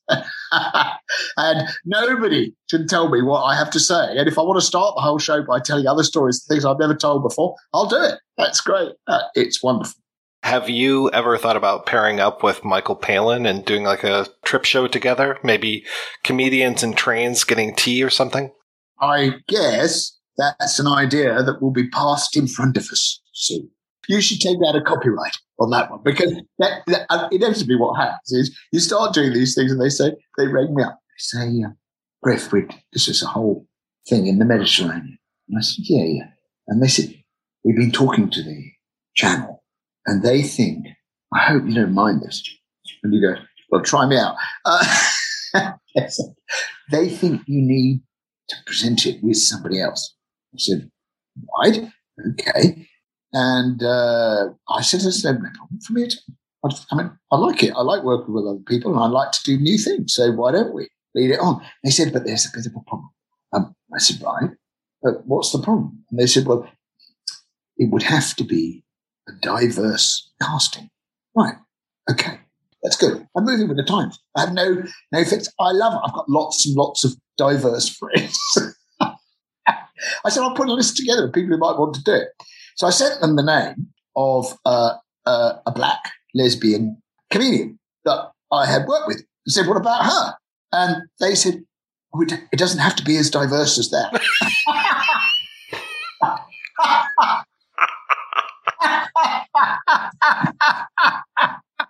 But in the end, we didn't make it. We didn't. We didn't get it together. The program, but it was great. I mean, for a while, for a while, I thought that's great. Well, let's go in that direction. But you know, in a funny way, there comes a point where, especially when you've been around knocking around as long as I have, where you don't necessarily want to do rubbish, but you also notice that you know you need to keep a presence out there, otherwise people don't come see the show. So I do think it's partly because I go, but yeah, let's do that. It was great. Um, so the ones on Australia and New Zealand were big hits and went into onto Netflix, and I was really I was really happy to see them there. It was fantastic, and I and I do absolutely love making those shows. I mean, we move like the clappers. You know, we we don't have. I mean, when I first started, I made a thing called Slow Train Across Africa, which was a really great, great, great series. Um, but for ITV, the wrong sort of thing. They they didn't do it the right thing with it. Doesn't matter. It still exists, and I'm sitting, for example, in a I'm sitting in a restaurant in Oslo because I've done a journey, just me and my wife, just for fun, for a newspaper, from Bergen across the Hardanger Plateau by train. It's a great, tra- it's a great train journey, one of the great train journeys in the world. And it goes up into the frozen wastes of the mountains, and then comes down to Oslo. I'm sitting, I go for a, when we've been in Oslo, we go for a meal, and a bloke sitting on a table three tables away suddenly got up and went, oh, oh, oh.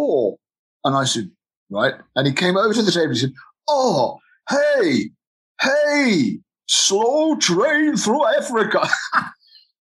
one of the great things about doing travel shows is you suddenly confront people who've seen the program in the most unlikely circumstances. I was in um, a market in Tunisia, no, in Algiers, in fact. So I'm talking about a place which is actually right off the beaten track, Algiers and we were going to make couscous. And we've been taken, I've been taken by somebody to go and buy the ingredients to make this in the market in Algeria. And Algeria, as a country, is, is the biggest country in Africa now, but it has fewer than 200,000 visitors from outside every year because it's had a terrible history civil war and everything. But I'm in the market and I'm trying to buy some uh, tomatoes, and the man who's serving me the tomatoes suddenly goes, "My God, it's it's you!" This was while making Slow Train for Africa. So what he watched, I can't remember. But it was absolutely fantastic, you know. So television is very disparate these days. When we used to make Not the Nine O'Clock News, it used to be watched by 18 million people every night, you know. And now, you know, there's so much television everywhere that you know, the big, big hitters are slightly different, you know. But um, because they, they often hit emotionally for strong people. But I sit there and I watch Game of Thrones. and I go, I'd ring up my agent and say, everybody's in Game of Thrones. What, you know, all my friends are in it. What's wrong with me? At least Harry Potter, if nothing else. Really, okay, I, I could turn up and do a bit of that, but it's all you either get it or you don't get it, and then it come up. But still, I'm making a film with Phil Trail about skiing, guys. So I'm I'm back making a film after uh, Christmas. I'm really pleased. Mr. Jones, thank you so much for your time. This was so great talking with you. It was very good to talk to you. I hardly let you get a word in edgeways, but I'm sorry. It's like I'm on stage again.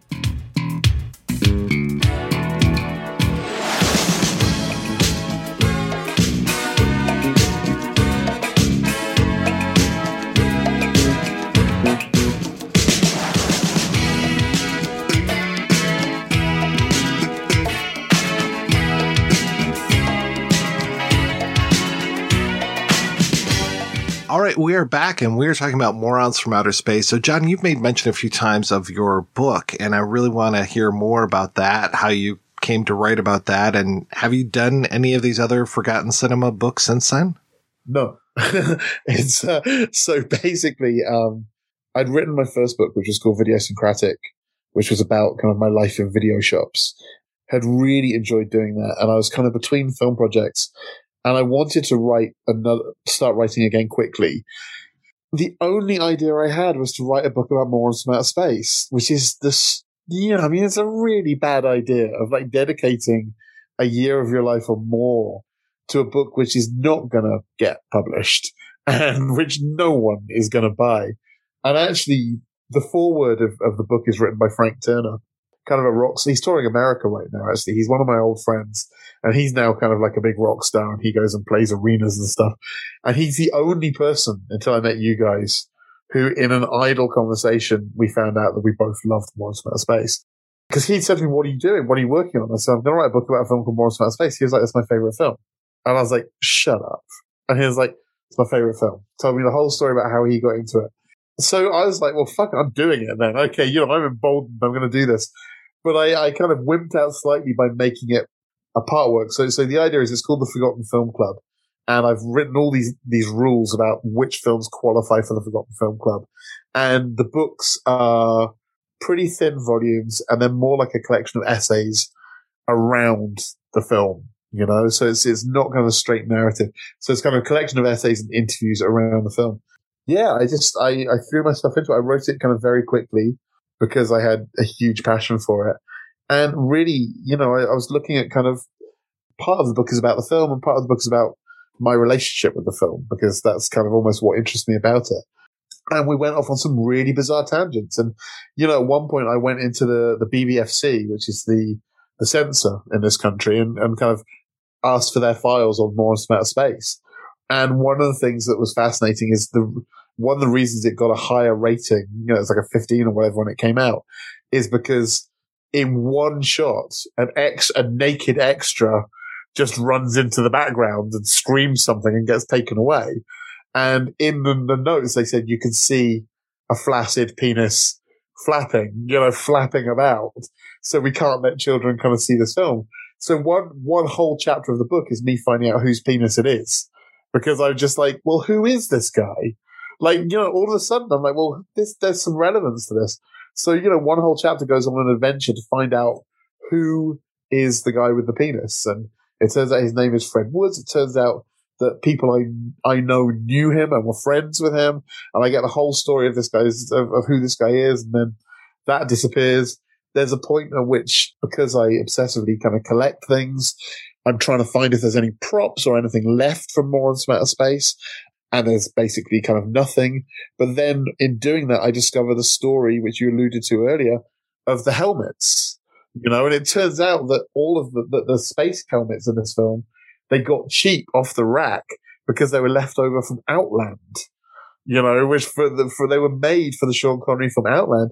But then it turns out they made so many of these helmets that for the next 20 years, whenever a British film or TV show or advert had a spaceman in it, they use these exact same helmets and you can see it through all of these different kind of shows. And, and so, yeah, it was, it was a kind of mad journey. And, and, you know, there's been part of the fun of the book is, is, you know, it's opened up. I did it as a Kickstarter and it, it was quite successful. And I've sold quite a bunch of copies. You can get it on, on Kindle now on, on Amazon. But one of the four great kind of fallouts of, of writing this book is that because I got in touch with Stephen Lane at propstore.com, to, who, who I knew anyway. I'd made a film about him when I was at the BFI. So he's a nice guy. But I'd, I'd, I, you know, I'd got in touch specifically to talk about Morons from Outer Space, and he had said to me, nothing has really ever come up from this film, like nothing. And I'd even said to Griff, I was hoping that, like, you know, I was like, have you got anything? Like, where's the spaceship? Like, that must have been a great model. Where is that? You know? And he's like, I've got nothing. Like, all he had was the original storyboards. It clearly stuck in Stephen Lane's head. And then, I don't know, a year or two later, I get this email from Stephen Lane, and he's like, Jon, you're not going to believe this. I've got Mel's spacesuit here. Yeah. And I was just like, I have to own that. And he goes, I know. You can have it cheap. like, he goes, no one else is going to buy this. and he did me an amazing deal. So I now own Mel Smith's spacesuit from Morons. My wife won't let me keep it in the house at this point. Because it stinks. Like it's really, it hadn't been cleaned. And, uh, and at some point I'm going to get it professionally cleaned. I think a lot of it was from the land. I think it was one of the ones he wore when he first landed on Earth. So it's got that kind of red mud kind of all over it and stuff. But I can't track down a helmet. I've been, I have been desperately trying to find a helmet to kind of finish it off. And that's, that is now the, the mission of my life. So if any of your listeners either know where to get an actual or a replica helmet of the Outland helmets, I've even written to the guy who made them originally and he's just, he has no interest in making any more. And I know he's got the original molds, but he, he's, he's not doing that at all. So that's, that is now my, my main mission in life is to find a helmet to finish that off and finally kind of get that on display. It was a very validating experience to write that book and to finally get all of my kind of love for this film on the page and in a kind of coherent form has been great. And it's led to things like this. It's actually, in fact, the, the weirdest thing, the weirdest fallout from this whole thing is that when I, um, the Kickstarter campaign went really well and I'm friendly with, with the guys who run the Prince Charles Cinema in London, which is, you know, right in the center of town. Really great indie, indie cinema. And we talked about whether we could do a screening of Morons from Outer Space. And I begged Mike. I was like, you've got to come. Like, I want to do a screening. I want you to come. I want Griff to come. They hadn't spoken to each other since the film had been made. And when I got in touch with Griff and set up the interview, he phoned Mike and they went for lunch together and they had a lovely time. This, is, I mean, this is like, if, if, if my career is worth anything, this is what I have achieved is that I have brought kind of like a certain amount of kind of, um, comfort to, to both Mike and Griff because for both of them, this film represented something very negative. And for Griff, when he had lunch with Mike, it made him really happy. And he was about, if I, when we did the interview, he hadn't rewatched it, but he said, he said, I'm ready to rewatch it now. And after we did the interview, he said, I'm ready to rewatch it now because he got excited to talk about it. He remembered what he'd loved about coming up with the idea and what he'd wanted to do. So after we did the interview, he went and rewatched it. Mike didn't rewatch it, but Mike agreed. Mike loved the book.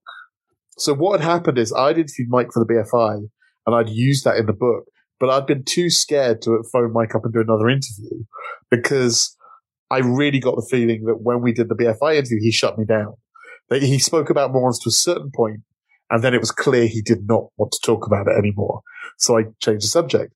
So I put it in the book, and then bizarrely one day through my website, his name cropped up, and he'd ordered like 15 copies of the book. I hadn't sent him. I should have sent him a copy, but I was too scared. But he found out about it through Griff. So he ordered 15 copies. So I cancelled the order and I sent him like a box of 30 copies and was like, you know, I'm so sorry. I should have sent you these anyway. And when he read the book, he loved the book so much that he was like, okay, I'm ready to watch this film.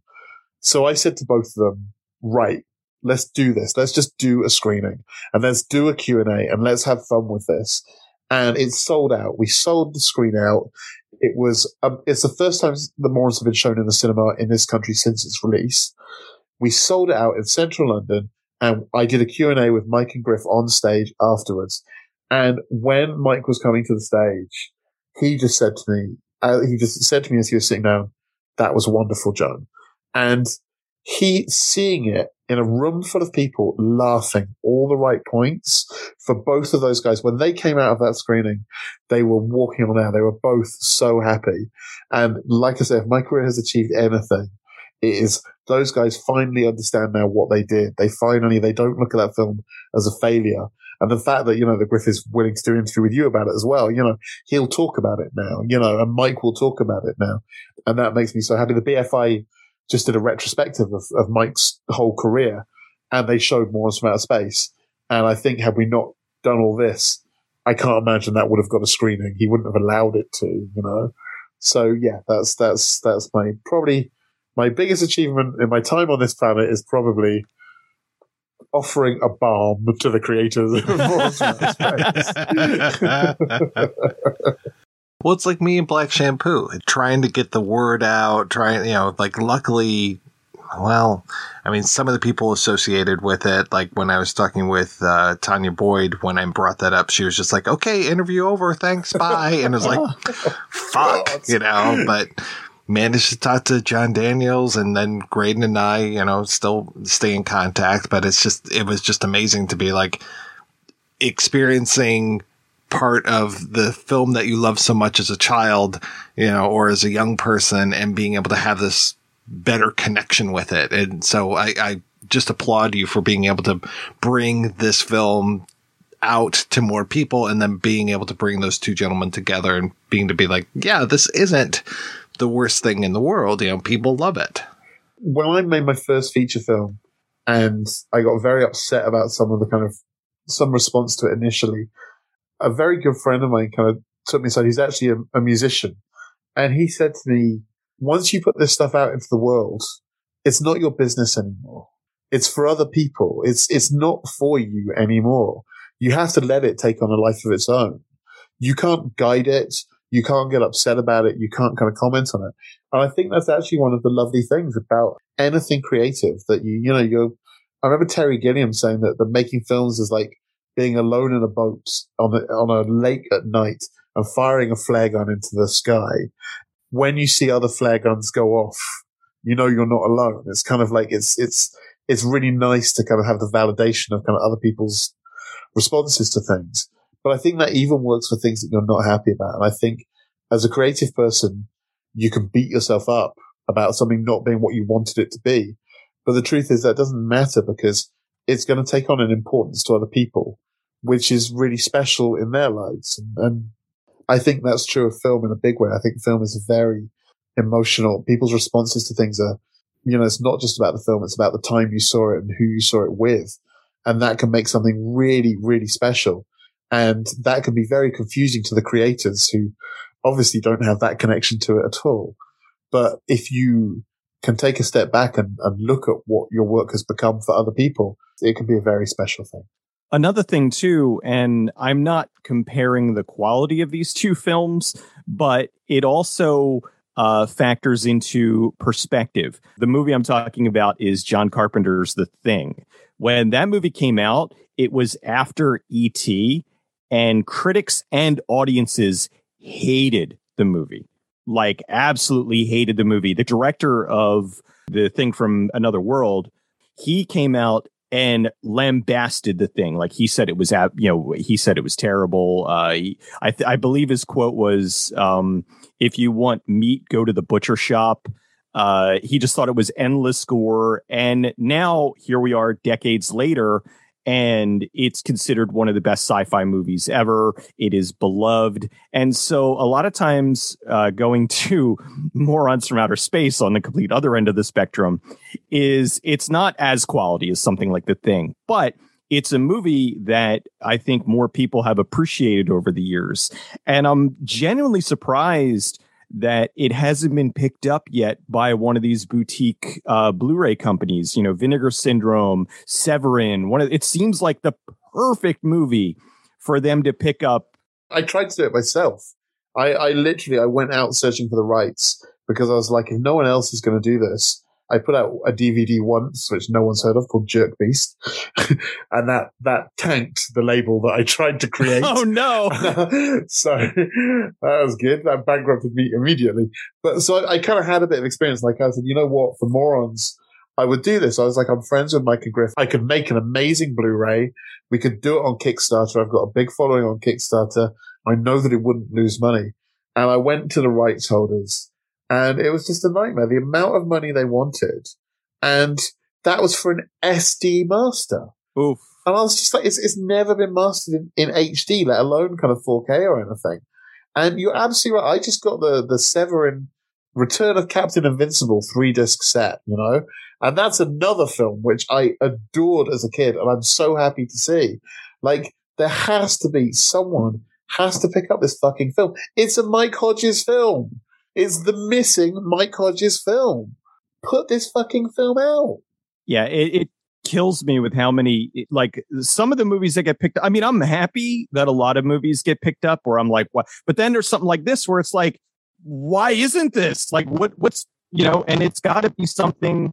Uh, either they they can't find the negatives or it's just that there's they don't think there's demand for it or what I I don't know. But I mean I can't imagine that there's not somebody out there. I mean like you said you did the screening for it yeah and we sold out. Sold, sold out, out. It's, uh, it's baffling to me. I'm I'm always surprised with that. But then I guess I shouldn't be entirely shocked because I was talking with Shadoe Stevens about uh, his movie Traxx. Oh God, another great one. Another great one, exactly. The original movie that it was supposed to be uh, was was quite different. So uh, he was trying to track down the rights so that he could re-edit it and release both versions, release you know his cut and release the theatrical cut.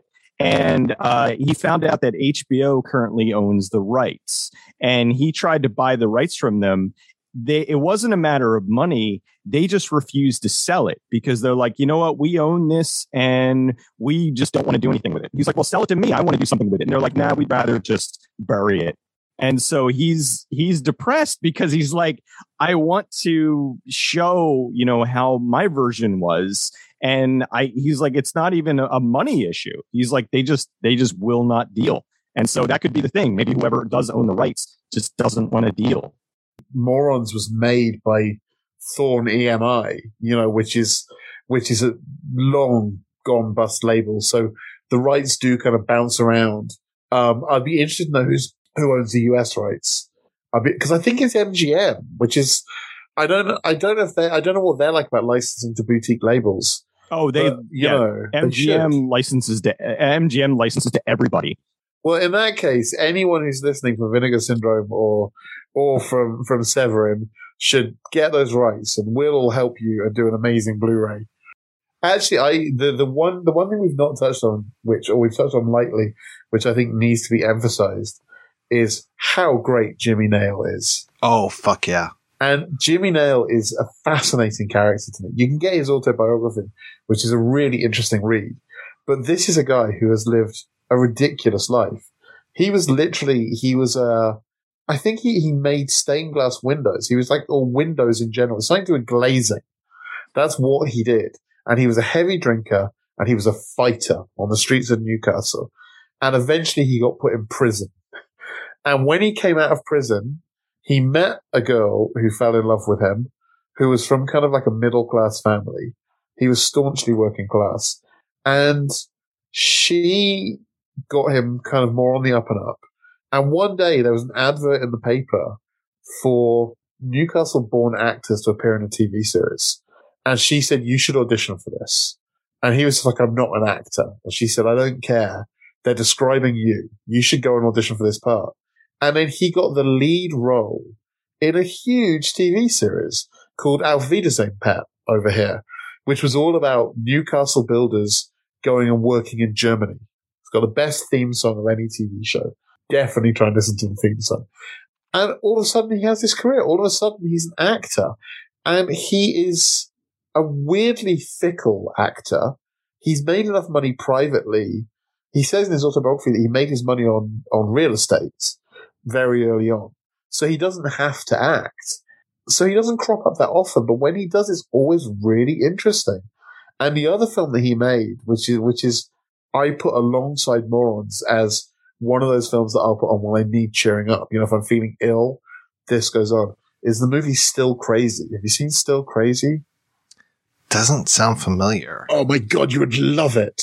So it's about uh, it's a British film comedy about a band who split up in the 1970s, and then in the 1990s, absolutely they reform in the 90s. It's got Bill Nighy as the lead singer, Jimmy Nail is the bass player, um, who else is in the film? Uh, Timothy Spall is the drummer, and Stephen Rea is the keyboard player. And it's about their disastrous reunion European tour. And it's so funny, and it's got so much pathos, and the music is really good. Like Spinal Tap, you know, like it's Spinal Tap, a, a kind of purposefully kind of the songs are satirical. Like the songs in Still Crazy actually aren't satirical, but they're really good. And it's got an amazing cameo by Bruce Robinson. And the film has got so much fucking heart. And, you know, that's why I, I love Jimmy Nail. He is just, pathos is the word that always comes to mind. I love seeing him on screen. He's just electric. Let's go ahead and take another break, and we're going to play a preview for next week's show. 夜がひしめいて息を凝らしているわ犯罪が近づいたのよ いや実は犯人は娘よりも私の秘蔵のダイヤエジプトの星を狙ってると思うのだ。がエジプトの星？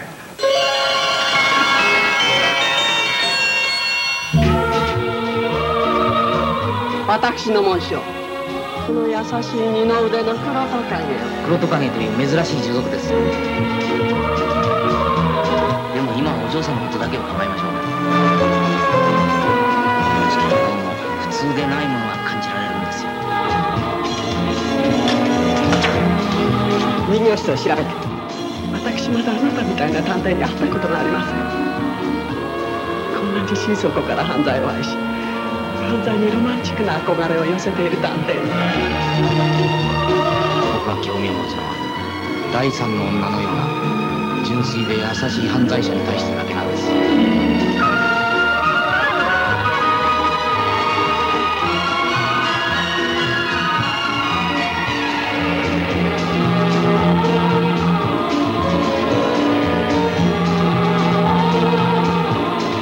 法律が私の恋文になり牢屋が私の贈り物になる。そして最後に勝つのはこっちだ。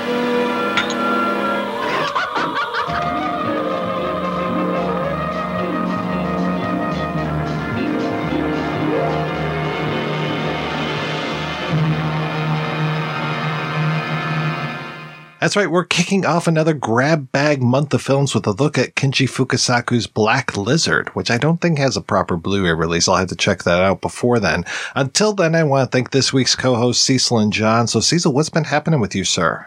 I am working on tons and tons and tons of videos. Uh, I have got uh, a big one coming out for Judge Dredd, the uh, the Stallone one, with a history and a half. I'm working on Cat's Eye with uh, the, the Lewis Teague um, Stephen King adaptation, uh, or not adaptation, but uh, you know there was two stories from Night Shift and one original uh, story that was written for the screen. Lots of stuff. I'm doing my first con in August. Going to be at this uh, sci-fi fest in uh, Vernon, New York, with uh, Peter the Cinemaskist and Brandon Tenold. We're all going to like riff a movie live, and it'll be interesting. I've never done one before, so I don't know uh, what to expect. So uh, lots and lots of stuff going on. And Jon, I know you are super busy these days. Can you uh, tell the poor folks at home what you've been up to lately? I'm actually finally not busy. The last two weeks I've had off for the first time in many, many years, but I've just finished my first ever TV series, which is a four part modern history of British cinema called Reel, R-E-E-L, Britannia. That's out in the UK now. It's going to come out in the US on BritBox in about a month's time.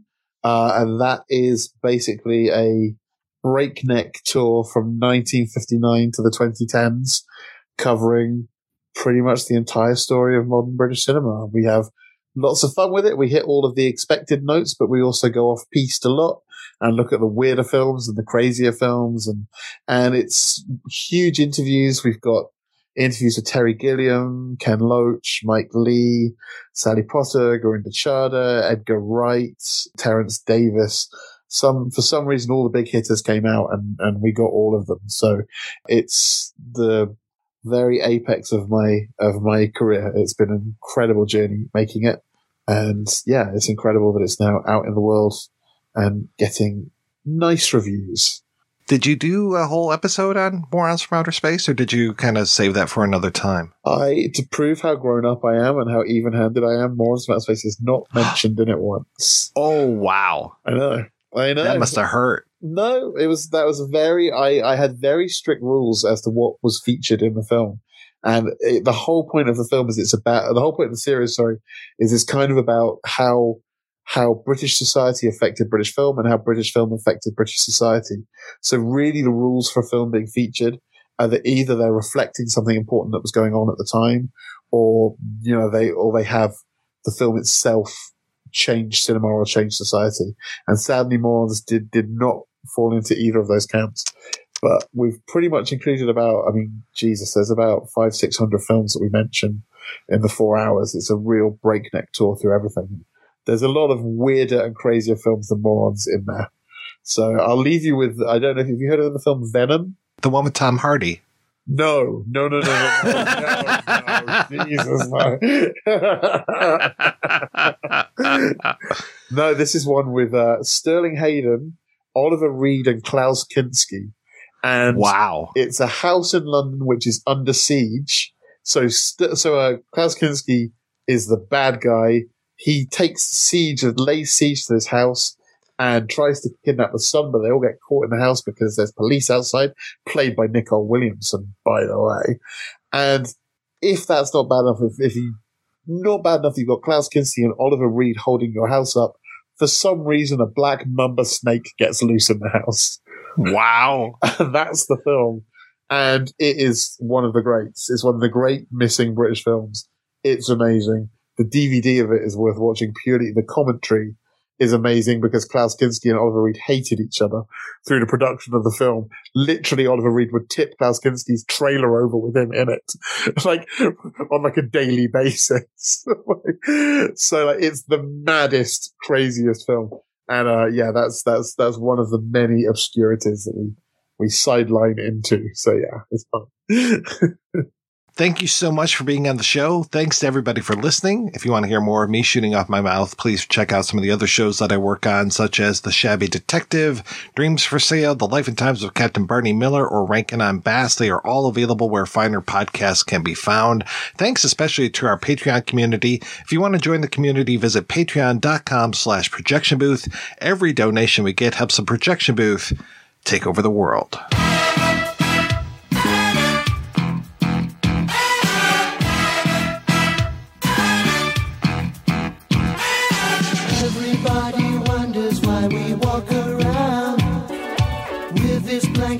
Expression on our face. There goes that crazy bunch, they're really out to lunch. That bunch of jerks from outer space. We're morons. Welcome to our pleasure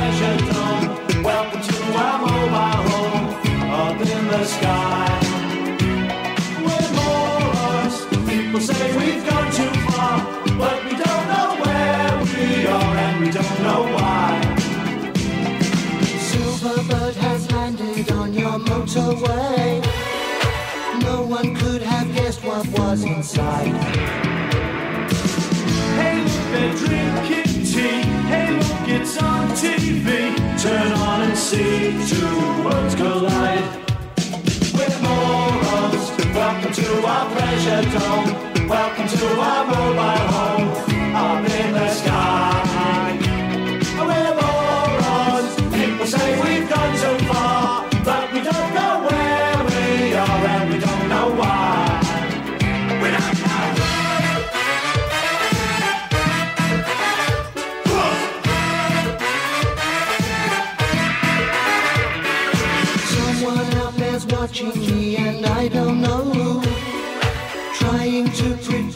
What I will do. What have we got to lose? I think I'll buy some shoes. Maybe a whole computer too. Travel incognito on the underground. Form ourselves into a tidy